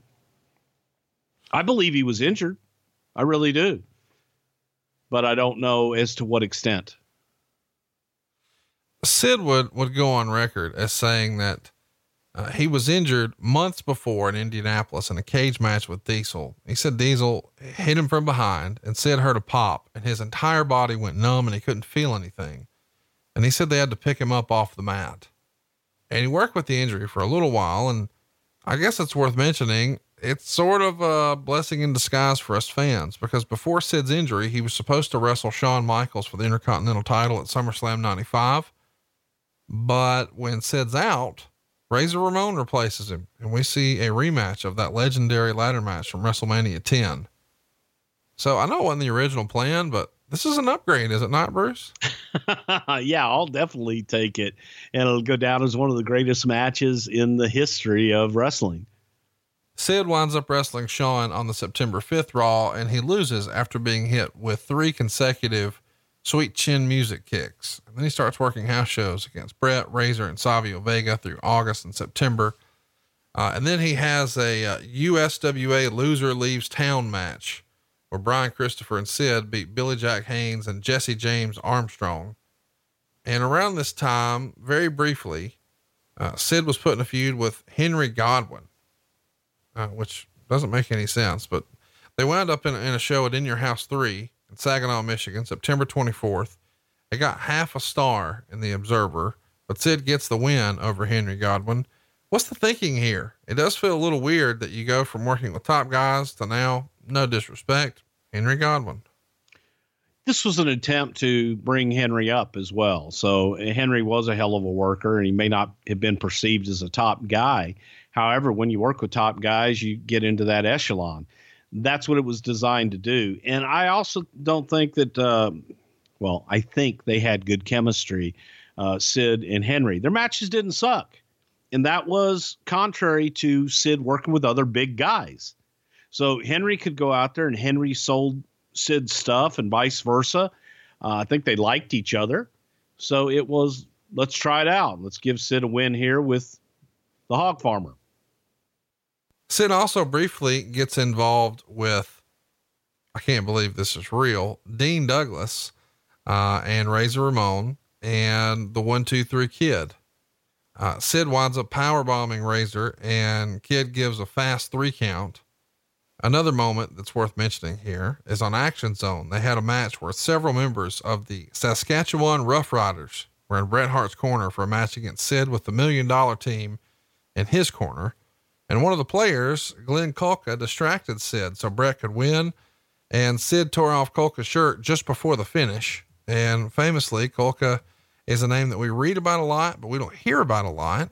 Uh, any memories of him in the WWF you can share with us? I don't know when we'll talk about him again. Glenn had come in and he was a part of either the first or second Funkin' Dojo when Dory Funk Jr. and my brother Tom would have camps in Stamford, Connecticut to take a look at a lot of the independent wrestlers out on the scene. And Kulka was somebody from the Saskatchewan Roughriders, a, uh, a football team, a Canadian football team, friend with Bret Hart. Thought he had a he well shit didn't think he had he had a great look, but he was here for a very short while training. He trained with Bret in Calgary. He trained with us for a little while. Then there was an issue immigration wise being able to get Glenn's green card to work in the United States, and uh, we had to part ways. So that's pretty much the Glenn Kulka wrestling story in a nutshell. Let's get to Survivor Series, November 19th. He was in a wild card match, which we've talked about briefly before. Shawn Michaels, Ahmed Johnson, Davey Boy Smith, and Sid beat Yokozuna, Owen Hart, Dean Douglas, and Razor Ramon. So it's a weird match where you've got baby faces and heels teaming together, but it got three and a half stars in the Observer. Whose idea was this? Why didn't we ever see another one? I fucking well because it sucked. Um, I fucking hated it, and it's partially my fault. The idea, original germ of this idea, Survivor Series, um, having a sole survivor.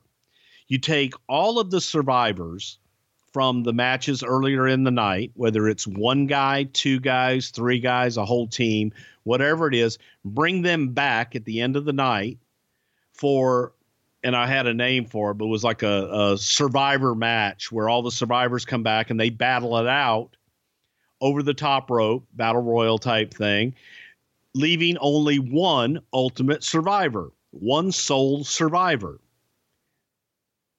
That turned into this fucking wild card match. And it was it Bill Watts came up with it and it was like taking the survivors and they get on a t- it just you know people will want to see adversaries team and what have you it just didn't make sense to me that's all uh, it's an interesting concept, though. Uh, through the end of uh, November and on into December, Sid's working with Razor Ramon, putting Razor over in all those matches. They're intercontinental title matches, of course. And then let's get to In Your House 5. Why not? Seasons beatings. December 17th, Hershey, PA. Razor and Marty Jannetty beat the 123 Kid and Sid in 12 minutes and 22 seconds. Gets a star and a quarter. And I found an interesting house show here, or I guess that's a dark match for a taping, rather. December 18th, Bret, Razor, and Undertaker beat Sid, Yokozuna, and Isaac Yankem. Now, of course, Isaac Yankem's going to go on to beat Kane, but really process who all's in this match. Bret, Razor, and Undertaker on one side, Sid, Yoko, and Kane on the other. Whew, it's a lot of talent here, especially for business to be down, is it not? Sure as hell is. And, and I, yeah, some big monsters, and you can tell by that lineup who did the job in that match. January 6th of 96, Sid's going to have his last match for several months, putting over Bob Holly on a house show. He says that the neck injury kept getting worse, and one day he and Bob Holly were in Albany working out, and all of a sudden, he couldn't do an arm curl. His arm wouldn't bend, and that's when he knew something was wrong. So he winds up going to one of the top medical clinics in the country, or so he says. Then one of the top guys look at it and tell him he can't wrestle again. He got a second opinion and they told him the same thing. So Sid called Vince and tells him he's done and he can't wrestle anymore. Um, what's Vince's reaction to this phone call here in January of 96? What the fuck? Now, going back, you know, let me say this about Sid and I'll throw Bob Holly in there because they always traveled together. Sid would wake up at three o'clock in the morning to go to the gym and train before his flight. So uh, Sid would wake up, he would train first thing in the morning before he would go and eat breakfast and get on a plane to the next town or before they would drive. As soon as he would get to the next town, he would work out again. Sid was a maniac. And I believe this is the same time frame, uh, but it was Bob Holly who actually told us, "Hey, uh, Sid's got something going on, and and uh, it's really bothering him because he's not working out like he used to, and he's having some issues. So that's how we first heard out that there may even be you know something wrong with Sid. But Sid never told us until after the fact, long after the fact, and it was it went from him working to you know getting this call saying, "Yeah, I can't wrestle anymore." Doctor says I'm done. And Vince says, well, wait a minute. You know, who says you're done? And let let's get you to some experts. Let's get you to people who are the best in the field. So Vince went on to, you know, he wanted him to get checked out. I, I don't know that Sid was real receptive. I think Sid had almost accepted the fact that, well, these two doctors said I'm done, so I'm done. So there's a lot of frustration on our part. So Sid gets a job as a chemical salesman. What kind of chemicals?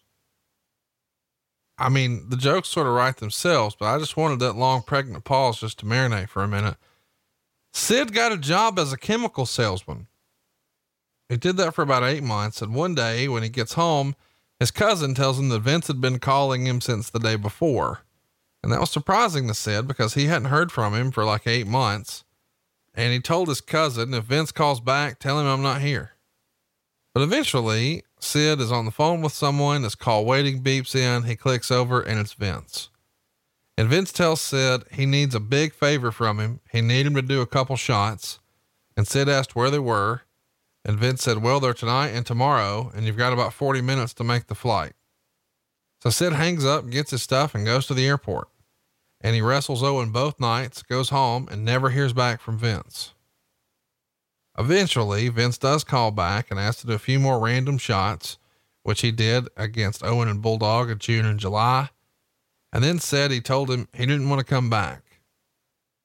And this was done because Sid was used as the Ultimate Warrior's replacement because Warrior was leaving, of course. In both Detroit and Pittsburgh, the ring announcer Bill Dunn announced that Warrior wasn't there because, quote, he refuses to wrestle in a city like fill in the blank here, which basically turned Warrior heel and buries him. They offer refunds, and a few dozen do take those refund requests in both cities.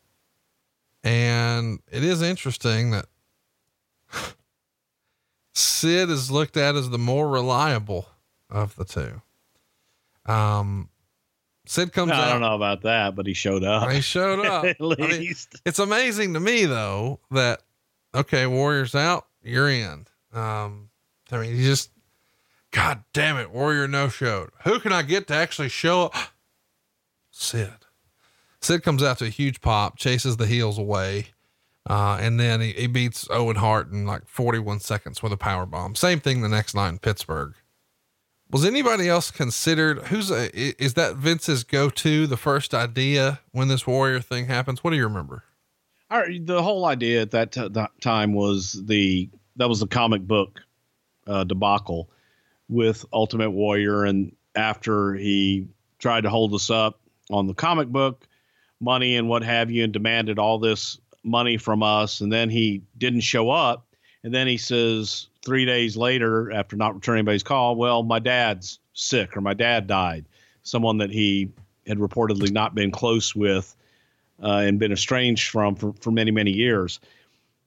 So it was a lot of it is Warrior going to show up? And Vince was trying to do everything he could to get Warrior just to show up. Let's get him to show up, come to work. We'll talk about it. We'll work through this and what have you. Uh, I'm sure that we probably looked at a lot of different people for that, but it was who's somebody that they would accept, be happy to see a surprise. Uh, normally, it would be a guy like you know Randy Savage, and maybe we just didn't have a whole lot of choice. And Vince was like, "What about Sid?" And he doesn't have to do anything but go out and deliver a, a power bomb to somebody, and that's it. They'll be happy. So that's how Sid came, and I'm pretty sure we had quite quite a few different whether it was Randy or whoever the hell else it was, just different people trying to see who we could get and where. Because there's a lot of juggling going on. Let's talk about um, how the decision is made to bring him back full time. The July 8th Raw, it's announced that Sid will be replacing Warrior in the six man main event for In Your House 9 International Incident. Uh, Sid's teaming with Shawn Michaels and Ahmed Johnson here. They're going to take on Owen Hart, Yokozuna, and the British Bulldog. And when Sid does come back, he's just doing one minute matches on TV and house shows. And Meltzer would say he's even more limited as a worker because he suffered a serious neck injury and is afraid of the warnings from his doctor to take any of these bumps. So he's just doing one minute matches. Uh, they do have this pay per view match. It's 24 minutes, 32 seconds. And surprisingly, it's three and three quarters of a match. And after that, he's working with Bulldog and Vader on a lot of the house shows.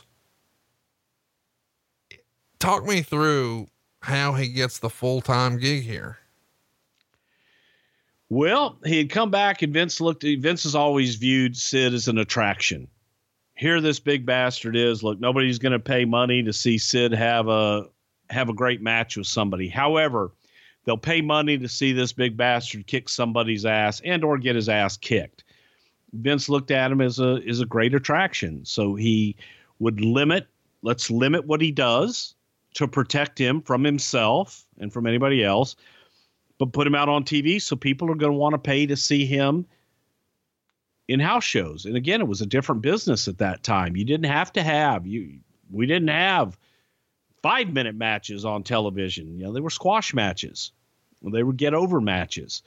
So it wasn't like Sid had to do a whole lot, and people were used to that on TV. When they get to the house shows, that's what they're going to get, and they that's what they expect because that's what they've seen on TV. So he was looking at Sid as an attraction here, and thinking that if we can get him over to a point, then by God, he's going to draw some money for us. Let's get to uh, SummerSlam 96. Sid's working with the British Bulldog here. Uh, Sid gets the win, six minutes and 24 seconds. And Meltzer would say this match was better than one would think, but still not a good match. Sid took a few bumps and protected Smith more than he did at the house shows. It gets one star. Uh, Sid uses the choke slam as a finish here. And this is really the show where everything changes, is it not? Boy, it sure was, but it, not so much even on on Sid's part, other than his reaction, which was a damn good and big reaction. But this was the SummerSlam of the infamous Shawn Vader match that Vader was just off. He and Shawn didn't gel, and we looked at that at that point, said this isn't going to work going all the way to Royal Rumble that we had planned with Vader eventually taking the championship in November to defending it in the Alamodome against Shawn. Uh, we had to change gears pretty damn quick. They go to uh, Sid and Vader actually wrestle each other at MSG on August 9th. They go to a double count out. On August 24th, you guys are running in Toronto, and it's the same stadium that Vince ran in 86 where Hogan and Orndorff drew 69,000 fans. Well, this one here draws 21,000 fans. So you might hear that and say it's disappointing, but in August of 96, uh, pretty, that was good. I was going to say that's pretty damn encouraging. And Sid's getting big reactions here everywhere, uh, including where he pins Vader on this show. And the day before this, he wins a tug of war against an elephant.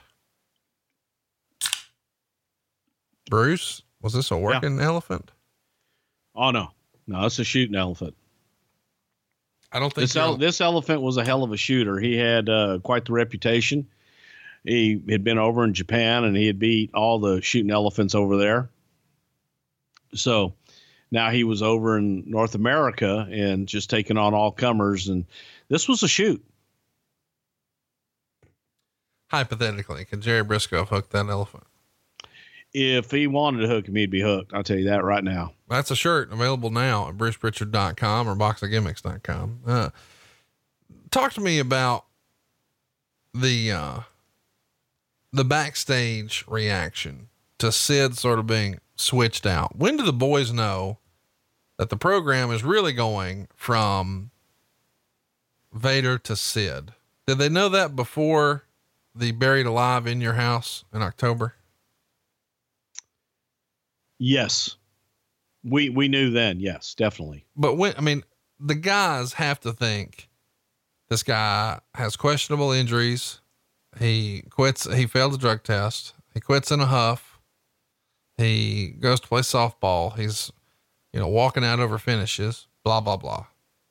And he's in the fucking world title and I'm not.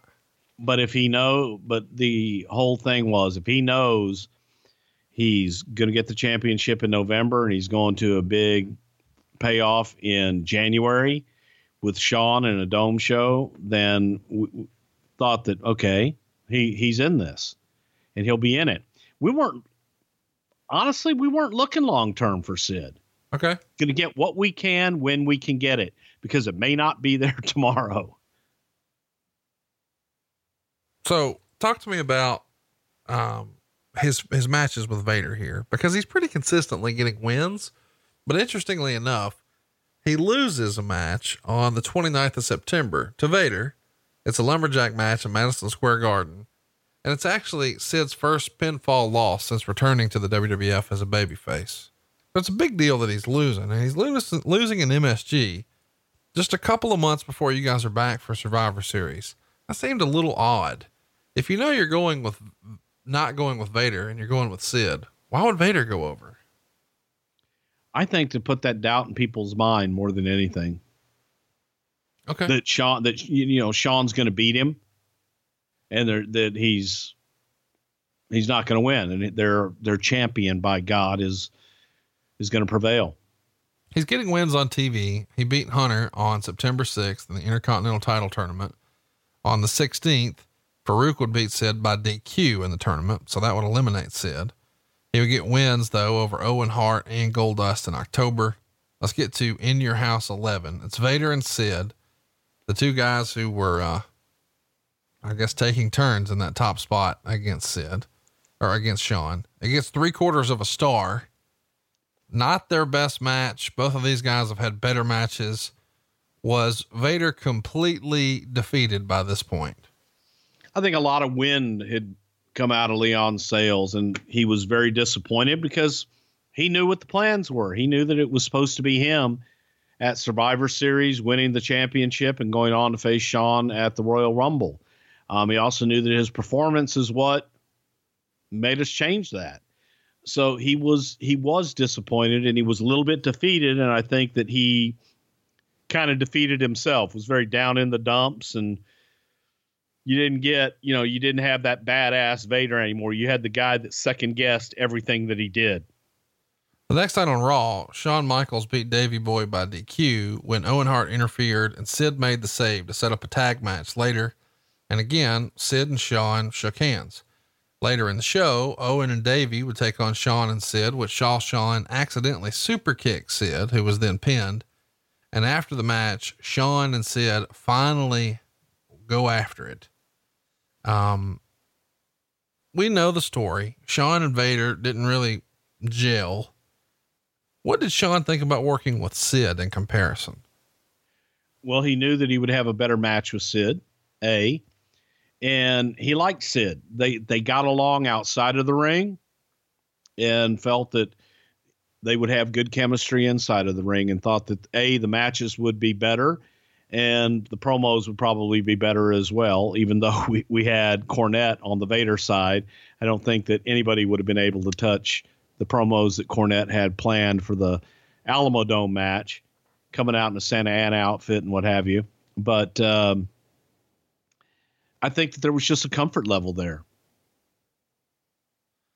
Interesting. Uh to see how they get here. Sid and Vader are working in stretcher matches on house shows as we get to Survivor Series.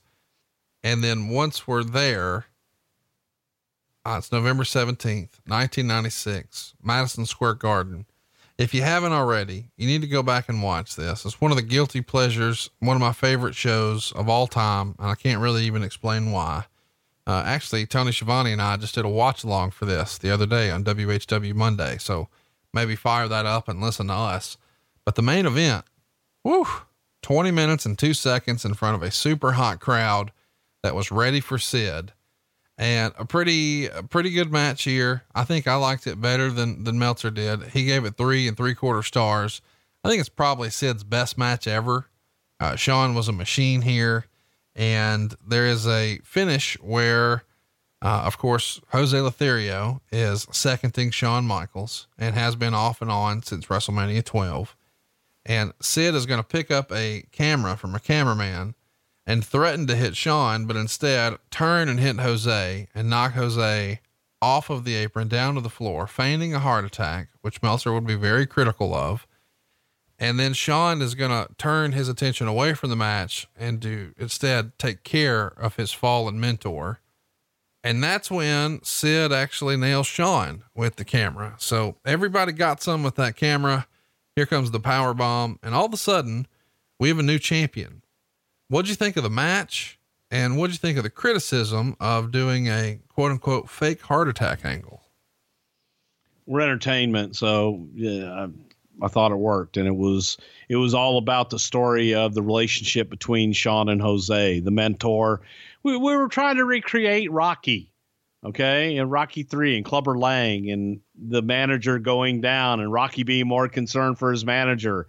Um, that was the story, and that was what we were trying to focus on. The match itself, I thought I agree with you.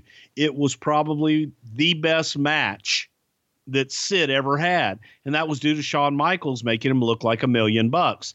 But Sid was there for everything, and Sid got it, and that's where Sid was so damn good. And he could prosper again if you got the right opponent that can bump around for him and make him look like a monster. Shawn made him look like a monster, and that's where Sid shined the most, and they definitely got that story across.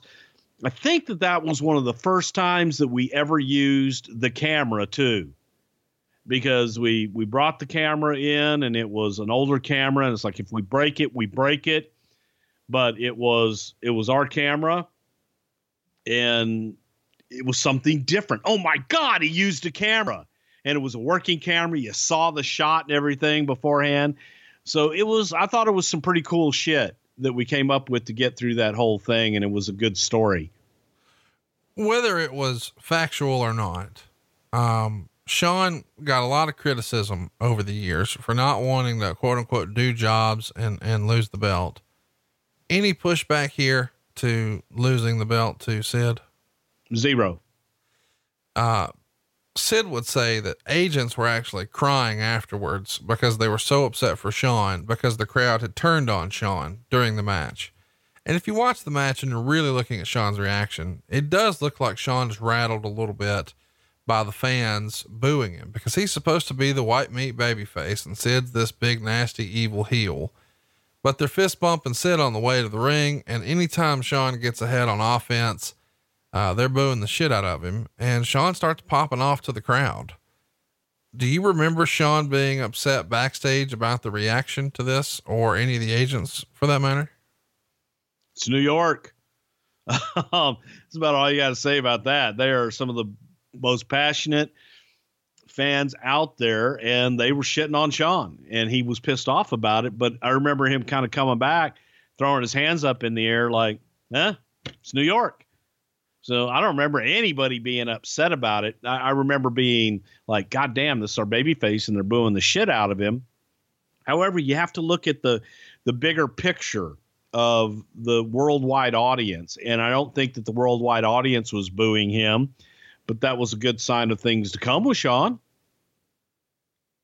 As far as people hating him. Talk to me a little bit about JR because JR very recently, uh, prior to this show, rather, had brought back fake Razor and fake Diesel and sort of turned heel on Vince McMahon for firing my ass, sassafras. But in this match, Sid is supposed to be the heel, and JR's really taking shots at him, uh, calling him an idiot when he grabbed the camera, saying, "Oh, look at this last rites crap." What's the what's the angle here with JR supposedly being a heel, but dumping on the other heel Sid? Doesn't that seem counterintuitive? No, I think JR is just telling a story. And JR is just reiterating the heel in the match being Sid. And no, nothing more than that. It's it's a work. Uh, Sid has gone on record as saying that house show business was way up when he was champ compared to when Shawn was champ. Can you poke holes in that? Yeah, it's just simply not true.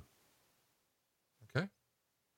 Uh, Sid says the agreement was when he won the title, he was going to keep the belt as long as he was drawing well.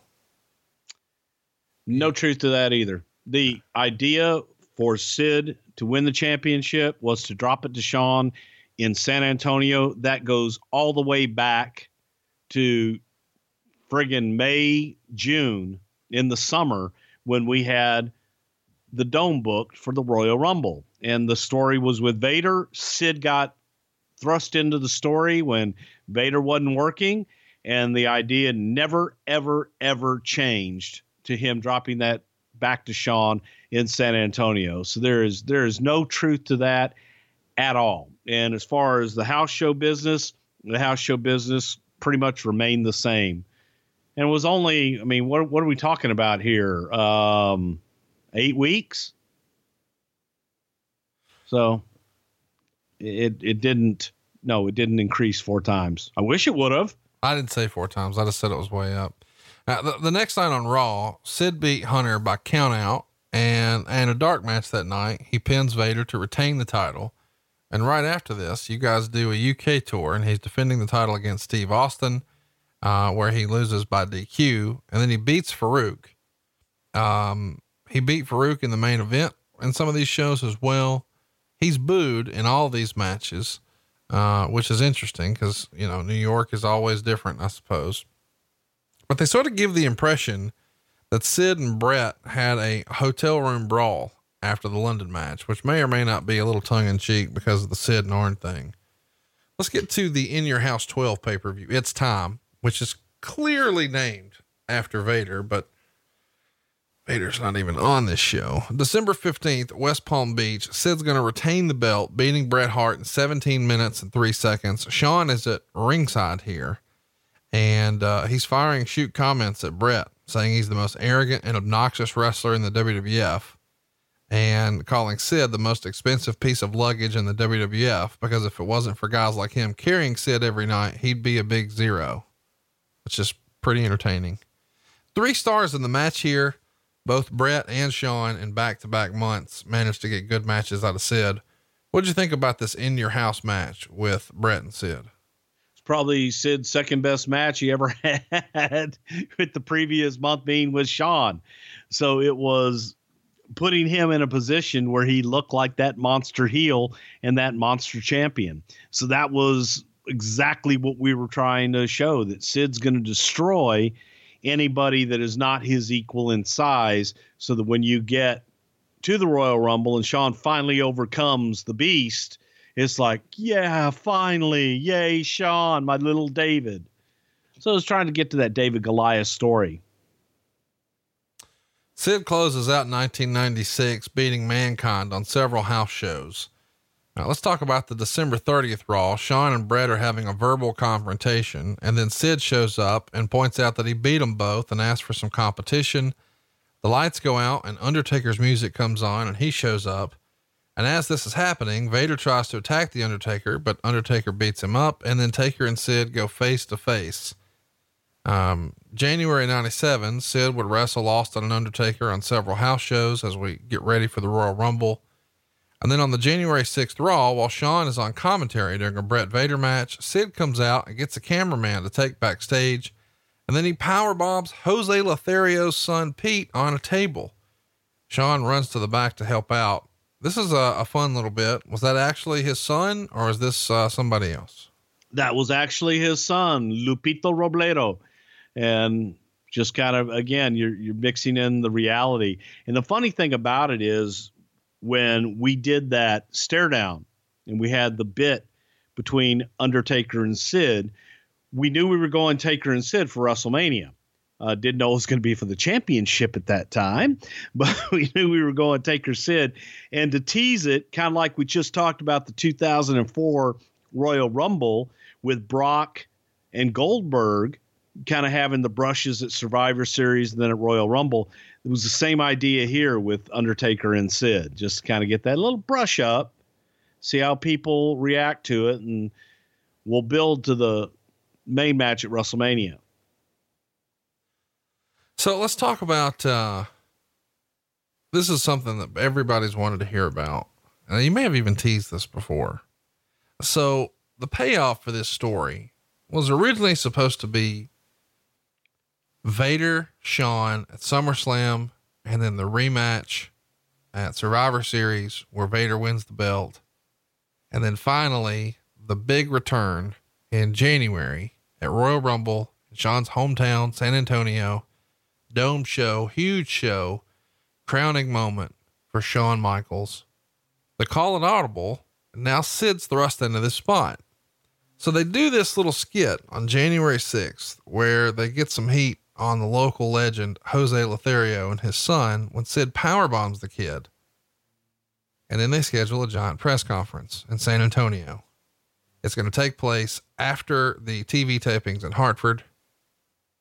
Sid no shows the motherfucker. What happened? Well, he overslept. And that was that was it. It was like, what's the big deal? It's a press conference.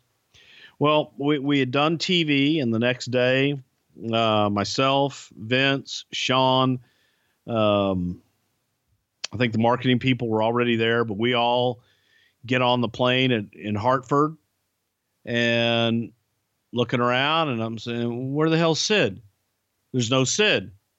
We're trying to find out. Were were you with Sid last night? It's like no, and couple of the boys were in the airport, and I'm asking. I'm going down the aisle asking anybody anybody seen Sid? Nope, didn't see him. Didn't see him. Very uncharacteristic for Sid. Well, we get on the plane. We're calling all the all the hotels in the area. No Sid. We all three get on the plane. Myself, Vince, and Shawn, and we go down for this huge press conference. Man, we had this square in downtown San Antonio, this beautiful Spanish square, all rented out to make the announcement of Shawn Michaels, you know, coming home and all this bullshit. He's going to face Psycho Sid and no world champion. And finally, uh, Vince gets a hold of him around noon, one o'clock, and he just was like, I, I guess I overslept. So Vince was pretty fucking pissed, to, to, say the very least. I mean, we had Antonio Pena from AAA and a lot of the AAA guys there. We we made it work. But if you can imagine today, the champion no showing a major press conference for a major pay per view, just wouldn't happen. And that was when Vince was kind of like, well, only a little while longer than it, he's going to be in that position. And bit the bullet and we moved on. But that was a major fuck up. And that was one that kind of stuck in Vince's craw for a while because Shawn was had been out. Shawn stayed up all night long with Austin and they had been drinking all night. And Shawn was uh, showed up, had been drinking all night, pretty fucked up, got on the plane and he made it, but yet you know, Sid, the guy that doesn't go out and party, the guy that is, you know, Mr. Reliable, no shows and can't be found and just thinks it's okay to say, ah, I overslept. It was just a press conference. So that was, again, one of those beginning of the ends in a lot of respects.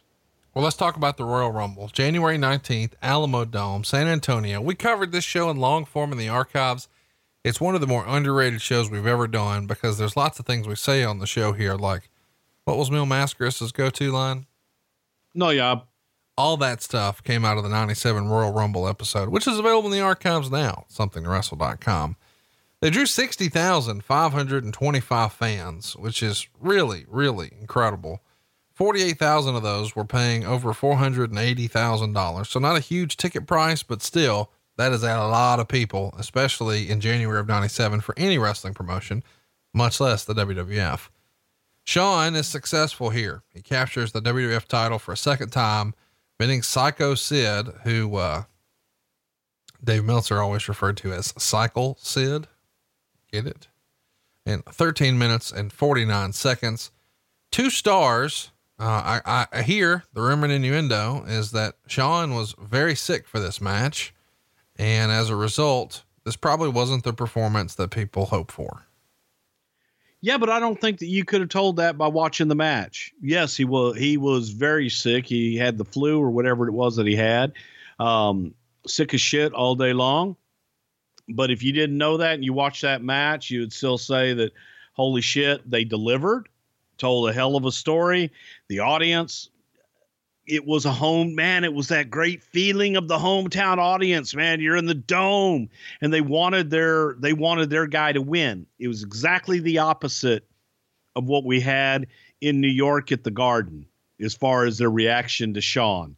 And we knew we'd get that and well we hoped we'd get it let's put it that way and we got it. And sid played his part and i thought it was i thought it was a pretty damn good match especially on sid's part uh, let's talk about the uh, the difference between the two matches: Survivor Series, Royal Rumble. Which do you prefer? The Survivor Series match was much better. I think the Survivor Series match was much better because of, of it was unexpected, and I don't think that people thought Sid was going to win there. And so we had the element of surprise.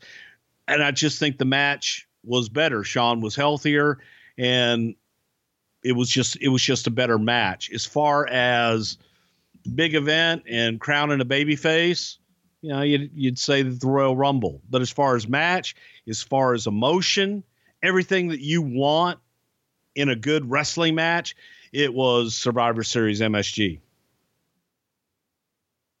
Let's talk about um, the NATPE convention. Sid says that he's here at this television convention with Vince, and he's supposed to be there as one of their stars representing the WWF. And he says while he's in the room with Vince alone, Vince tells him that he wants to drop the title back to Shawn at the Rumble. And Sid reminds Vince of, Hey, you told me that you'd keep it on me as long as I was drawing well. And Vince said something like, We're going to put it back on him in his hometown, but we'll get it back to you on Raw. Well, that comes sooner than we maybe imagined. okay. The- well, let me, okay, hang on. I got to say this about that. First of all, I wasn't there in any meeting that Sid and Vince may have had at NATPE. From day one, as I said before, Sid knew, Shawn knew, everybody knew, and it was always the plan for Sid to drop the title to Shawn in San Antonio. It was never there. There never was. If you're drawing, we're going to leave it on you. That was never ever the case from our point of view. And talent was aware of that. Talent was aware of what we were going to do between Survivor and the Royal Rumble and what we were going to do at the Royal Rumble. So that it, it just doesn't hold any water. In addition to that, the reason that we had to switch the title was because Shawn lost his smile. So it, it makes it just it doesn't hold water. Right. Well, I'm not saying that, you know, the timing, the circumstances, but perhaps he mentioned, yeah, we'll get it back to you down the line, but maybe not the way they did. Uh, because, well, I guess I should say on the way there, uh, February 7th, 8th, and 9th, Sid and Bret are beating Steve Austin and Shawn Michaels. But when it comes to the February 13th Raw, Sid was supposed to wrestle Shawn for the title, but Shawn came out and did the whole lost my smile promo. So he forfeited the title. Had Shawn not lost his smile on this Thursday, Raw Thursday special event, would there have been a title switch? No. Okay. Would have gone Shawn and Bret. Later that night, Austin would beat Sid by DQ when Bret would interfere. And I think this is one of the only times you see a Steve Austin Sid match on TV. Uh, we covered the final four for Patreon. If you'd like to uh, watch that match with us, by all means, check it out patreon.com forward slash something to wrestle. Uh, the In Your House Final Four pay per view is February 16th. Bret wins the Final Four Battle Royal here. Uh, those last four guys in the original Rumble are put back into the match here. Bret, Austin, Vader, Undertaker. So Bret wins the vacant world title. But interestingly enough, the next night on Raw, Sid beats Bret to win the title after Austin hit Bret with a chair. Here comes the power bomb, and we're done. So this is Sid's reign as the champion here, a second reign. Um, at this point, you know, when you talk about the night after Final Four, did you already know? Okay, here's what we're gonna do. We're putting him with Taker. Taker's gonna go over at Mania. Yes, and here was the reasoning behind it we'd just been through this with Shawn and losing a smile. Sid no shows a major press conference as the champion. So there's not a lot of obviously Shawn's out, but Sid's not the most reliable guy. If we can just get him to WrestleMania, who's somebody that we have confidence in that we know is not going to hold us up for money, that is not going to be a pain in the ass about putting somebody over or going or coming to work. Okay. And that guy, everybody came back to that one guy, The Undertaker. He had had the championship once before, but he never had a run with the championship. And Mark had come to us and said, you know what? Um, I'll be that guy. I'll, you know, I'll, I'll do it, but I, I'd like to have a run with it. And we're like, okay, let's see how it goes. But uh, yes, we felt that he was the best man for the job at that time. that's why you know we we got to that title match and felt Sid with the championship, the heel with the champion, and, and Undertaker defeating a true heel versus defeating Bret or something like that. Um, we just felt that was the best thing at the time. So it was it was Sid was just that transitional champion again. Let me ask here. Um, it's interesting to me that Sid winds up main eventing not one but two WrestleManias. And I know you weren't there for the first one, but it does feel like he was sort of the backup plan. And then I think a lot of us fans assumed, and even industry insiders, most people assumed Hulk Hogan, Ric Flair, WrestleMania 8, that's the main event. And instead, they don't go with Flair, they go with Sid, the younger, taller, more muscular, more of a Vince guy, so to speak. Fast forward here, five years, and Sid's in another main event, and it's not technically the original plan. The original plan's supposed to be Bret and Shawn.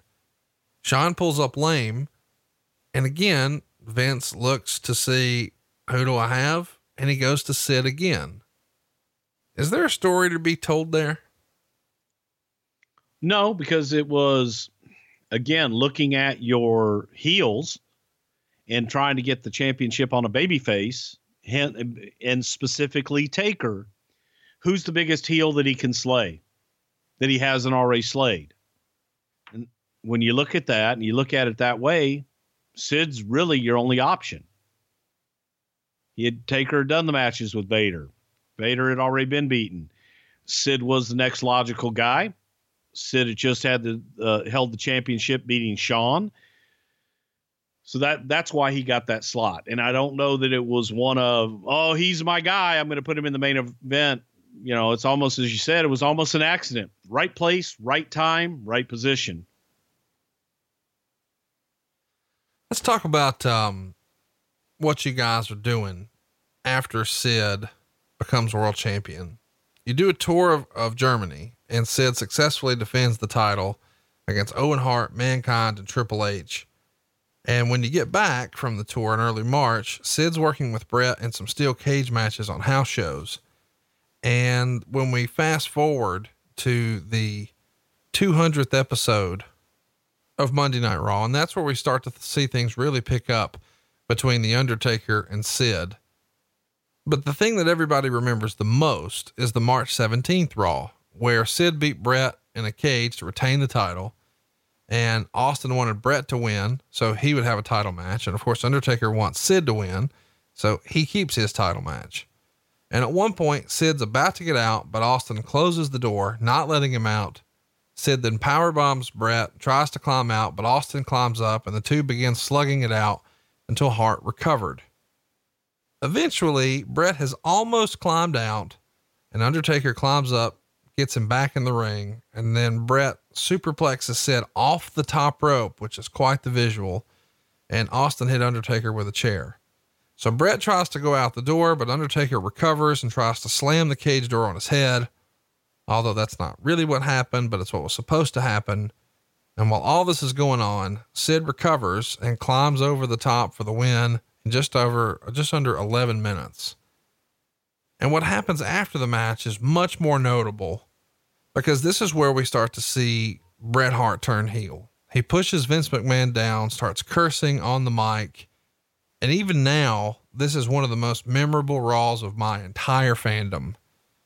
Pretty big time moment here in WWF history. Wouldn't you agree?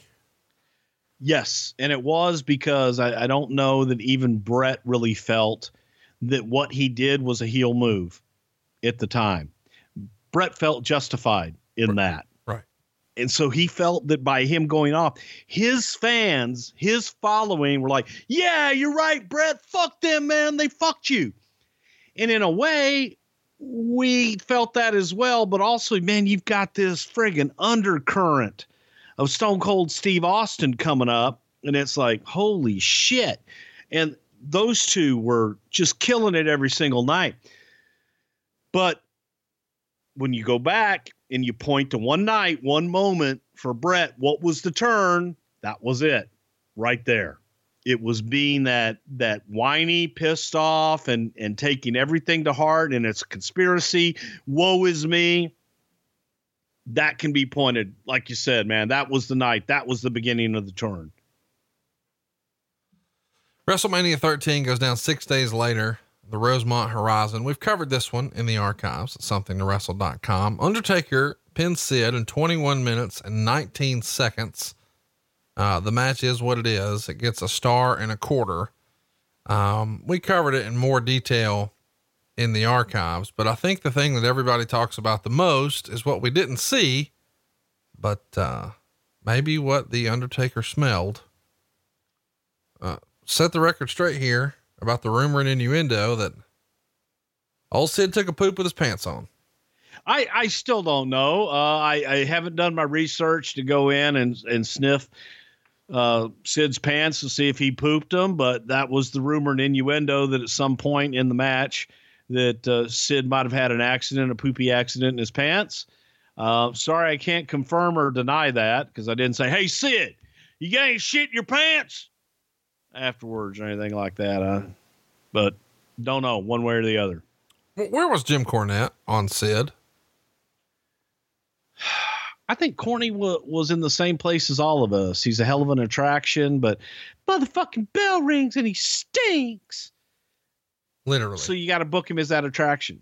Uh, Corny didn't look to Sid to go out and have this great match, but again, that attraction is that attraction. People want to see him. Um, why haven't we called the Undertaker on speakerphone and you asked him if Sid shit his pants? Well, because chances of him answering are probably slim to none. Oh, okay. Let's talk about what Meltzer wrote. Uh, he says in April, this is right after WrestleMania 13. Meltzer would say that uh, Sid's been working with a herniated disc in his back that was caused by straining when he was working out in the gym. And he says the reason it was handled so clumsily on the April 7th Raw is they literally didn't know about it as the show was going on and didn't know if he'd be there or not. Apparently, Sid left a message at the office over the weekend, but since nobody was there and Raw was taped on a Sunday night, nobody knew. And he didn't think to call the building to let anyone know he was hurt, but he finally talked to Vince later in the week. Meltzer would say, no word on how long he'll be gone, but there's also a lot of skepticism, not just limited to skeptical wrestlers as to the legitimacy of this, and that some people seem to be following the Shawn Michaels lead. We don't know if Sid was going to have to put Mankind over in their match, although it would make sense given Mankind was in the main event on the next pay per view. Sid was definitely supposed to put over Bret on the April 20th pay per view since Bret had put him over three times in a row, and now it was time for Bret to get the push. You can figure out the skepticism from there. A few weeks later, an MRI would reveal that he had a lower lumbar strain, not a herniated disc. Is this boy who cries wolf here? What's the feeling inside the office? At this point, it's a lot of skepticism because, again, Sid had everybody's number. He had Vince's home phone number. Uh, it, Vince isn't that hard to get in touch with. So everybody's got the booking sheets. You you can let everybody know. So that's the that's the part where the bullshit flags go up, and you just think, okay, um, Sid doesn't want to play anymore. And that that was the feeling. It, it just was. Damn it. Well, but also there was a feeling of relief that well, we got WrestleMania out of it. We got the we got everything on Taker, and, and we're moving forward. So that was the feeling, man. Here's what Sid says. Here's his side of the story. He's working Bret, taking superplexes off the top of the cage on the house show loop nearly every night, and that's what wore his back out. He eventually has a conversation with Vince and tells him his back's so bad he thinks he needs an epidural. Vince says they need him at Raw, so go to the doctor and get a release. He said he didn't want to go to the doctor because if he does, they're going to want to require surgery, and he doesn't want to do that. They demand you can only come to the show and work when you get a release. So go get a release. His doctor was full, so he didn't make the appointment. Eventually, the WWF intervenes, gets him an appointment. Because they tell the office they really need him in. Sid goes to the doctor, and that doc says you need six to eight weeks off. Sid's on the record as saying he feels like his problems with the company really start during this time, and specifically because you and Jim Ross kept getting in his way and causing him problems. Any rebuttal to that? Well, I'd like to know how we got in his way. Um, we weren't in any of his matches. We didn't hurt him. And if a guy's hurt, the main thing that we wanted to do was make sure the guys were taken care of. Also, we had to take care of the company. So if you come in, it was a changing in times in general where you say you're hurt. Okay, we need you to get checked out by a doctor, find out what's wrong with you, find out what it is that you need to do to correct the problem. Once you do that, we also need a doctor to release you and say, yes, this person is in good physical condition to be able to go out and compete and be a part of the show. Um, that's what we did. So if that is getting in his way, then yeah, we got in his way. But we're taking care of the company. We're taking care of business because just the business was changing. Couldn't just take someone's word and say, "Yep, okay, I'm I'm clear to go now." After you've told me, and after you've got a doctor say, "No, you're not good." So it was, I think it was the first time that he was really being challenged on some of these things, and if that's the case, then that's the case. Let's talk about right after WrestleMania. You guys were running commercials for a few weeks where you're promoting Bret versus Sid. Sid's not able to make the show, and you guys put Steve Austin in his place. Were you still hopeful that somehow Sid would show up? Yes. Okay. And um, yeah, we really were. I think that Vince felt if we put him there, and give him the opportunity, he's going to see it and he's going to come back. Meltzer Didn't happen. Meltzer would report in early June that Sid was supposed to return on the May 30th show in San Jose, but claimed he had the flu and wouldn't be back until June 28th. He says, I know what you're thinking. So is everyone else. Guess the softball team must have made the playoffs of some, or something. It'll be real interesting to see number one, how large he is. If he really had a bad back in the flu, he'd be way down in muscle size. But why do I think he'll show up bigger than ever? And number two, how the company will use him if he shows up so large, because that'll be an indication that the back injury and flu couldn't have been all that bad. My feeling is they'll push him hard again, and a few months down the line, history will repeat itself. And if it does, and if any of you feel sorry for the WWF's bad luck, you should feel sorry for bad judgment of people who ignore the lessons the past teach them. So Meltzer, not a big Sid fan, but you probably agree with that, huh? You know what? I do. And here's when it comes down to it, and sometimes is brilliant as a businessman that Vince McMahon is, a lot of times he's guilty of leading with his heart and leading with his gut. He won't, he'll give guys the benefit of the doubt. When you're charged with writing television and you're charged with writing six weeks at a time or whatever, and you're charged with booking live events that go out months in advance. Do you want to have a roster of guys that you can thoroughly count on and depend on that have a history of showing up to work on time, doing what they're asked to do, and not having issues every couple of months or so? Yes, that's what you want. So, from our vantage point, when I say our vantage point, from the television writing point, that's me, that's Cornette, that's Vince that's a frustration. From JR's point of view, he's booking house shows. That's a frustration. Who do I have on my roster that's going to play this week? And if you have to second guess that all the time and wonder what's going to happen next week, it's frustrating as hell. So there was um, there was a lot of doubt on our end is to anything that was coming out of Sid's mouth during that time. Well, he's back June 2nd on Raw. Undertaker's doing an interview trying to make sure everyone understood he was staying babyface while still being with Paul Bearer. Bearer comes out and makes a comment about ruling the world, which brings out Sid, who challenges Undertaker to a match later in the show. And then Undertaker beat him in under five minutes with a tombstone. Meltzer would, reply, would report when Sid showed up, they told him he was doing a job for Undertaker. He didn't want to and was given some threats as to his future employment and finally agreed to it. Do you remember him being hesitant to do a job after he shows up after this long hiatus? I do. And he felt that he goes, Well, you're bringing me back and I'm going to go out and do a job tonight. What, what good will I be? Exactly. Um, what good have you been for not showing up for all these this last period of time? So at least let us get a win on television for the top guy, and we'll see what happens from there. But yeah, he didn't understand why he was brought back to do a job, and our feeling was you're being brought back so that we can get something back on television because we're really not sure what the future is. Is he'd given us every indication that he wasn't sure what his future was. So let's get what we can out of him now.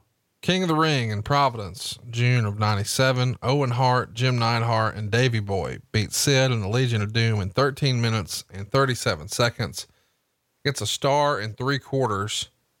Um, Meltzer would report four WWF wrestlers were involved in an auto accident on late afternoon, June 15th, which left them all hospitalized. But as luck would turn out, none suffering serious injuries, and all but one checked themselves out of the hospital that night.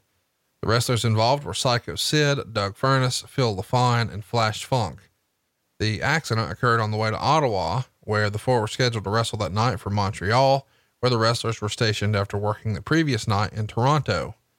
Sid was driving a rented Lincoln Continental at a, the speed described as being around 100 miles an hour and was apparently adjusting the sunroof and the car went out of control, hit the shoulder of the road and rolled four times about a mile from the Ontario border on the way from Montreal to Ottawa near Quebec. The car was destroyed to the point of being unrecognizable and all four wrestlers were taken to a general hospital in an ambulance. The original fears were that Sid was badly injured in the accident, but as it turned out, he suffered some facial cuts and was suffering from a major headache from a concussion and experienced some numbness in his arms and legs as he apparently re aggravated his bad back. Furnas was most seriously injured, suffering a separated and broken shoulder, and underwent surgery on the 17th in San Diego to find out the extent of the damage. LaFon suffered a concussion and numerous cuts and bruises all over his body, where they had to shave his head in the hospital to get a lot of the glass that was stuck in his forehead. Funk came out of it the most unscathed, just shaken up. The incident wasn't acknowledged on television the next night, and Funk is expected to be back in action for house shows this weekend, but the rest will be out of action for a few weeks. And in the case of Furnas, likely longer than that. What do you remember about this car wreck? And was there any heat on Sid from the guys for driving 100 miles an hour and losing control? I don't think there's any heat on him for driving so slow, but I think that the general consensus was thank God, you know, we were lucky, dodged a bullet that no one died in the damn thing. So it, you know, that that's the unfortunate reality of being on the road as many days as talent is on the road is that you, you have these things that happen. Guys are driving late at night. Guys are going 100, 150 miles an hour, what have you, to get to the next town. And we knock on wood and say we're very fortunate that we haven't lost more guys in these horrible automobile accidents. So that was the first thing that went through our mind, just being thankful that nobody died and there wasn't any major, major injuries. Um, Furnas was the worst of the bunch uh, with the broken shoulder, but that was something he could come back from. Um, Sid says while he's in the hospital after the wreck that they thought he had a stroke. He said they took x-rays of everything except his neck. And after he got out of the hospital, he went to a neurologist and they took an x-ray of his neck and told him that his vertebrae was pinching against his spinal cord. And that was what was causing the numbness in the left side of his body. Is it true that Sid was supposed to be, according to the original plan, a part of that famous 10 man tag team match at Cal- Calgary Stampede, but because of this wreck, he was replaced by Goldust? Yes, it is. He definitely was. And, and Goldust was the next guy on the list that made the most sense. On July 14th, uh, we would see, uh, a lot happen on Raw, but the big thing that we want to talk about is during the show backstage, Sid actually collapses. And he says he's still numb on the left side of his body and couldn't even feel the brake pedal in his car. And that he almost wrecked on his way to the building that night. Sid says that Vince came over to him that night and asked if he was okay. And Sid said something like, No, I'm not fucking okay. I told Jim Cornette I'm not okay. I told all your stooges I'm not okay. You didn't get that fucking message. And Vince said, No, if I knew you were this sick, I would have never had you here. And Sid said that really pissed him off. The Meltzer report would be that he collapsed due to back problems and was rushed to the hospital. He says they never showed a close up of him on TV and showed him in clothes because of the auto accident injuries. They're legit. And supposedly he had dropped a lot of weight and hadn't been able to weight train. It doesn't exactly look like Sid. And the belief right now is that his match with Vader is almost surely off SummerSlam. Hadn't been announced, but he thought Goldust and Pillman would be taken from the free for all and put on the main card in its place. And of course, Sid's last match in the WWF happened on June 14th in Toronto, where Owen Hart defeated him for the Intercontinental title. Fast forward to August 4th, in The Observer, Meltzer would write that Sid's been officially fired. Quote, it's almost mind boggling that a star of this magnitude in this kind of wartime situation could be fired, but WWF officials apparently felt like they had no alternative, citing their inability to get any straight answers from him concerning his condition and injuries and when he'd be available. Under normal circumstances, WCW would try to bring in a guy with the illusion it's another major jump. But Sid has a lot of heat with a lot of people in Atlanta, not to mention quite a track record in this industry. Chat me up. What led to Sid, Sid being fired? What was the final straw? Well, well, first of all, let's go back to the whole situation in San Antonio and him saying that he told everybody that he was not feeling well. He didn't tell anybody he wasn't feeling well until he got to the building. And upon that, Vince went in and say, Hey, what's going on? How you feeling? You know, he did that because we did tell him that. Okay. Hey, Sid says he's not doing well. So Vince went in to talk to Sid face to face. So that that part of it, because I remember specifically saying, Hey man, Sid's not doing well. Vince, well, let's go find out so that part, you know, just just not what it is. Um, but the the overall, it was the culmination of everything. It was the culmination of I have the flu, but here's the date that I will be over the flu. One month later, um, I I don't feel well, and I've got numbness. But he only has numbness after he's told what he's going to do that night. Doesn't come in and call us or say, Hey, I have numbness and I don't feel well until after you're there and you kind of get a lay of the land. So I think that there was doubt. Uh, I don't think there was doubt. There was doubt, and there just wasn't enough confidence left to say, although he's an attraction and a damn good attraction, it's not worth not knowing what the hell you have. And all of a sudden, you've got a roster of guys that are busting their ass every night jockeying for position, do you need this extra aggravation? That's why the decision was made. Sid um, does schedule a surgery where they're going to take bone from his hip to fuse his neck. Meltzer would say the surgery would have kept him out of action another three months had he not been fired. He's contesting his termination and has hired a lawyer and threatened to sue the company for breach of contract and he's told friends that he thinks because of the legal threat that the WWF now wants him back, but he doesn't want to go back. And Meltzer would say, based on what he hears, WCW would be interested in him, but only on a per show deal and not a long term guaranteed deal because of his track record, and then only if people like Arn Anderson approve of him coming in. The next week, Meltzer would say, the situation with Sid is he wasn't immediately fired. There was some sort of clause in his contract about $400,000 per year guaranteed which may have been an injury clause that the WWF felt they had the right to cancel it. He was then offered a new deal, which was a nightly deal, which basically, had he worked a complete schedule, he would have earned in the same $400,000 range, something along the lines of 2000 to 2500 per shot. and maybe more for pay per views, which he turned down, feeling like his existing contract shouldn't have been canceled. At that point, he was fired and threatening legal action back. Do you remember this uh, contract situation?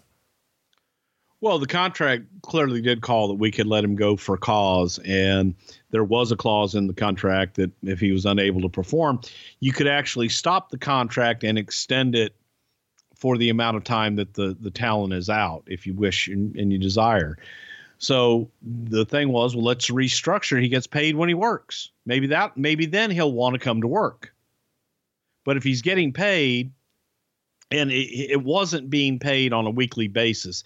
He was still getting paid what he earned. However, he if he didn't make whatever amount of money his contract was for, then he would get that lump sum at the end. That was a downside guarantee. So when you take that away and you are put in a situation where, yeah, we'll pay you when you come to work, but we're not going to guarantee you anything anymore because we don't have the confidence that you're going to show up to work. That's what that was, and that's why that happened. But um, no, he didn't take it. Did Vince consider bringing him back, or how long was Vince really washing his hands of? Did you think? Did this feel like a break, or did this feel like a real the end? you know they they always feel like uh, this is the end and then you're surprised six months later when he says what about sid um, so those of us skeptics that had been around for a long time, we just were waiting for the next. What about Sid? Um, so I don't know. I think that Vince was pretty damn frustrated, and Vince had confidence in the crew that we did have that they were going to more than fill that gap. It's sort of interesting because Sid's not done after this. He does make a brief stop in ECW and uh, of course, he had tremendous success in WCW on that second run there, where he even becomes world champion. Um, but I think what people most remember him about in WCW is that January 2001 Sin pay per view, where it's a four corner match against Jeff Jarrett and uh, Scott Steiner, and then a fourth mystery opponent, which will be Road Warrior Animal. He's on the second turnbuckle, jumps off, attempting to kick uh, Scott Steiner and he awkwardly lands on one foot while kicking with the other, which severely fractured the leg he landed on. He breaks the damn thing in half, snapping both the tibia and the fibula, which uh, allegedly may or may not have had one of the bones puncture the skin. So it's just another level of bad.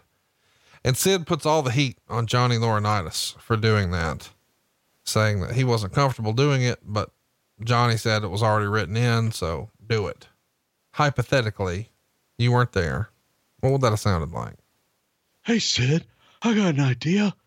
How about you go to the second turnbuckle? Not asking you to go to the top turnbuckle, just the second one. Jump off and kick Scott Steiner in the fucking head. You're so goddamn vascular. Not as vascular as Vince, though. You need any oil on your back, buddy? My goodness. I'll do it he rehabs his leg for like three years, uh, does a, a, a, shot for PCO. And, um, then he pops up on Raw years later, 2012. Uh, he makes his return to the WWE, a Psycho Sid, where they're, uh, they're building up the thousandth episode of Raw and he destroys Heath Slater as a part of that. And that's his first appearance on Raw since July 14th, 1997 and his first match on Raw since June 9th of 97. So a long time. Uh, he does pop up again on the actual thousandth episode on July 23rd, where he and other WWE legends helped Lita beat Slater. And then on August 5th, 2017, looks like he's going to wrestle the last match of his career for Great North Wrestling in Ontario, where he defeated Paul Rosenberg. Chat me up. What do you think Sid's legacy in the wrestling business will be? Well, I think that um, Sid's destined to be a Hall of Famer. He's one of those unique talents that no matter what, people will always remember. He had a tremendous look. He cut a great promo and people remembered him. He was he was a top guy for the majority of his career.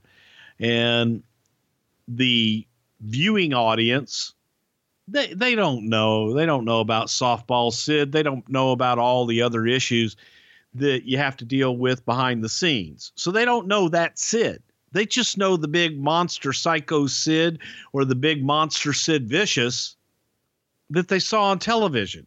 So I do think that his career and the things that he's done, and to be able to get to that point in his career, that he's going to be Hall of Fame bound.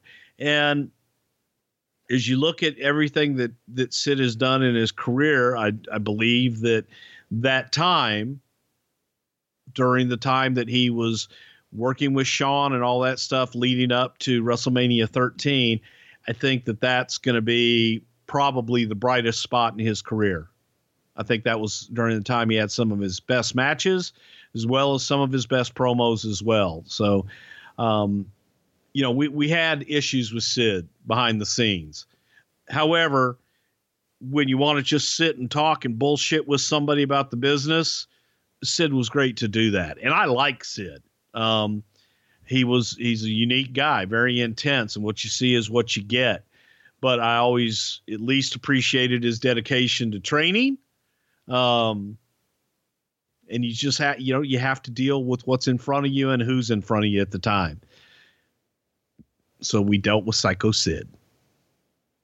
Well, we did deal with him, and now we're going to let you guys deal with him. We we took to social media and said, "Hey, got a question about Sid? Leave him here." If you haven't already, go follow us at Prichard Show on Twitter, uh, where you can ask questions for next week's episode right now.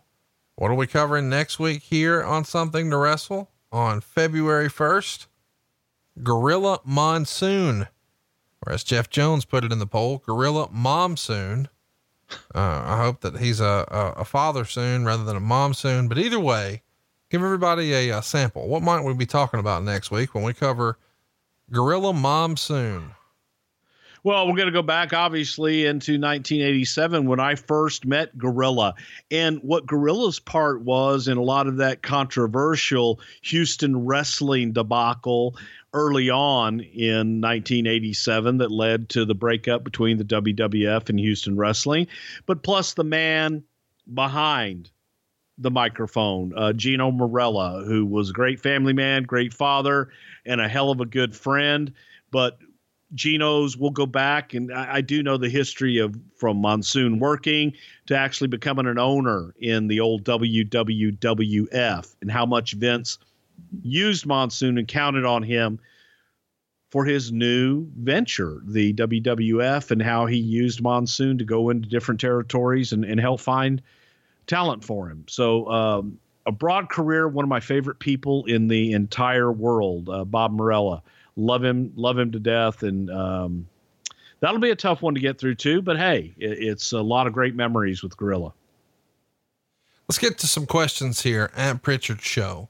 Uh, Brad wants to know any truth to a story Kevin Nash told on one of his shoots that Sid opted out of a babyface push as Hogan's hand-picked predecessor, including an angle where Hogan would have passed down his wrestling boots to Sid because Sid thought he'd be more effective as a heel. I don't know about the the boots, but yes, that Sid did. Sid wanted to be a heel, didn't want to be a babyface, thought there was more money in him as a heel, and did not didn't like the babyface stuff. Mr. Ooh La La wants to know Is Sid the best bad wrestler of all time? Meaning, is he the wrestler who got over the best with the least amount of talent? Absolutely not. Who was? Warrior. Ah, I thought you'd say that. Uh, Steve wants to know what position did Sid play in softball? I don't know. Uh, I, I actually have absolutely no idea. I've never spoken to him about softball in any way, shape, or form. DRL wants to know Had Sid not broken his leg in WCW, would he have been allowed back in the WWE or would he have been Jeff Jarrett? Well, Jeff Jarrett came back. So I don't know what you mean. So are you saying that uh, Sid would be back in the Hall of Fame? Look, anybody can come back at any time. So never say never. So you think Sid would have come back? Because Jeff Jarrett did not come back. You're talking about Hall of Fame. We're talking about in ring. Would Sid, when WCW goes down, let's call it late 01, early 02, do you think Sid would have popped up in the WWF? it could have happened. It wouldn't. Let me put it this way: it wouldn't shock me if it did happen. Brave Dirty Hawk wants to know what was Bruce's reaction to seeing Sid's leg break. Fucking gross. And I, I didn't see it live, but I went back and replayed it over and over, and it was gross as shit. Not Hawk Harrelson wants to know how did Sid and Harvey Wippleman get along? Well, that's interesting. I, have heard a lot of different stories from Harvey himself that said that Sid used to treat him really, really bad. Um, well, in fairness, was, though, Bruno says that you treated him really, really bad. I don't know that Bruno's ever said anybody treated him very, very well. Well, that's true too. So again, Sid got him his job in the WWF way back when as the manager for Big Bully Busick, but they had a falling out, and I don't know. Um, I don't know if they've reconciled or not, but the rumor and innuendo was that uh, Bruno went and ran and did all the errands for Sid, and that never was appreciated very much. Klondike wants to know, in Bruce's opinion, does he believe that Sid truly only has half the brain of Kevin Nash? you know, Sid's got a pretty good head. I mean, he really and truly does. I just wish he, if he directed it to other people and and to be able to create things for other people, I think that he would actually do a pretty good job in that regard. Um, Patrick wants to know how good was Sid at rock paper scissors. Um, rock. Okay. Uh, JW. This is from a, an interview that I believe Sid did with Sean Mooney last year. He believed when he walked into an arena one night, it was a house show and it was actually WrestleMania 8. Meaning he wasn't, he didn't know he main evented a WrestleMania. He thought it was a house show. Well, there you go. Yeah, I, I don't even know what the fuck to say to that. I mean, Jesus fucking Christ. Who was a better softball player, Macho Man, Sid, or Jerry Lawler? I'd go Lawler. Sean wants to know instead of starting a football league, why didn't Vince start a softball league? He already had all these ringers on the oh, roster. Oh, fuck me. uh, Taylor wants to know Do you think Sid will actually get into the Hall of Fame, the WWE Hall of Fame, anytime soon? Yeah, I do. I really do. I think Sid will be in there within the next five years. Ruben wants to know Was Vince hot at Sid over botching the promo live on In Your House, the free show? Not that I remember. It, it was it was more of just an embarrassing thing for him. It was something to to razz him about going forward. But I don't know. Vince was pissed off about it. Shit happens. Live TV. It was meant to happen. Greg wants to know was the intent always to turn Sid heel on Hogan from the start? I know you weren't there, but do you think that was always the plan or did plans change, pal?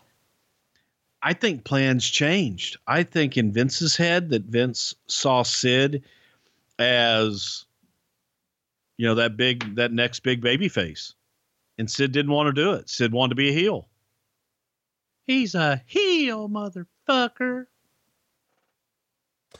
A lot of questions here asking, do you think it's fair that so many people make the softball joke about Sid? Yes, I do. I mean, it, it's there's so many times that he opted for softball over wrestling that, um, yeah, I guess it is fair. Craig wants. To know I don't think it's unfair. Craig wants to know what was Sid like to deal with behind the scenes was it easier to deal with the first run or the second run?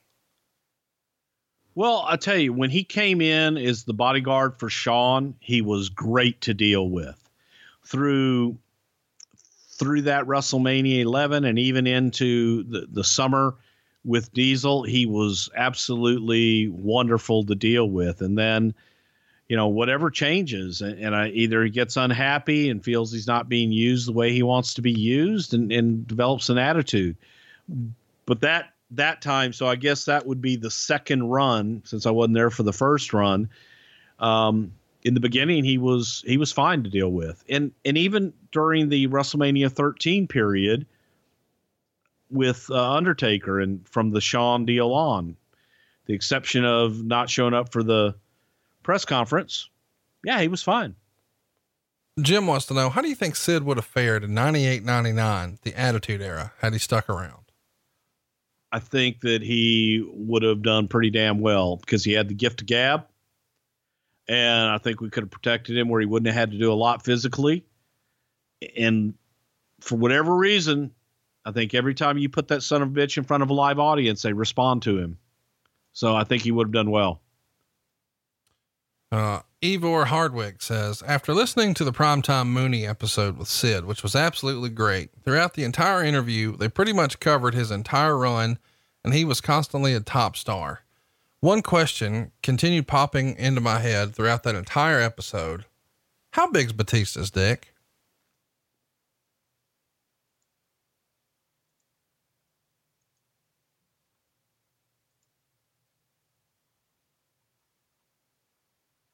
Bruce, you're supposed to answer here. Yeah, well, I'm not going to answer that shit. Oh, so you know now. You've told us before you didn't know. You got pictures? You got evidence now? What are we dealing with here? I don't understand y'all's fascination with men's dicks. Whoa, whoa, whoa. What are you talking about? Y'all's fat. I'm reading fucking. Well, you continue bro. to ask the question. You obviously want to know. Uh, the fans demand it. I'm, I'm Okay, doing, well. I'm standing up for the fans. Okay. I don't understand the fans' obsession with someone's dick. Show me with your hands what you think. Oh, okay. Uh, Joe wants to know who did Sid ride with besides Furnas LaFon and uh, Flash Funk? And was there ever any talk about him having a tag team run in the WWF at all? Uh, Sid traveled with Bob Holly because they loved to train together. And I think that if there ever was talk of doing a tag team, I know Sid would have loved to have tagged with Bob Holly and vice versa. Did you ever think that Sid looks like the illegitimate child of Jon Gruden and the Incredible Hulk? Could be. Yeah, pretty fun stuff here. Uh, there's tons of questions here that uh, I, that are really relating to softball, and I gotta say, as as a bit of a self-confessed Sid Mark, it does sort of, I don't know, hurt my feelings a little that that's really his legacy. I don't know that that's necessarily fair because as a fan, before I knew all of that, I, I really enjoyed what he did. Uh, Well, okay, but that's that's that's the point I was making earlier. I think that for the the audience member at home that didn't read all that other bullshit, I think that they looked at Sid and they looked at that time as he man, the guy had the look and he was an over monster.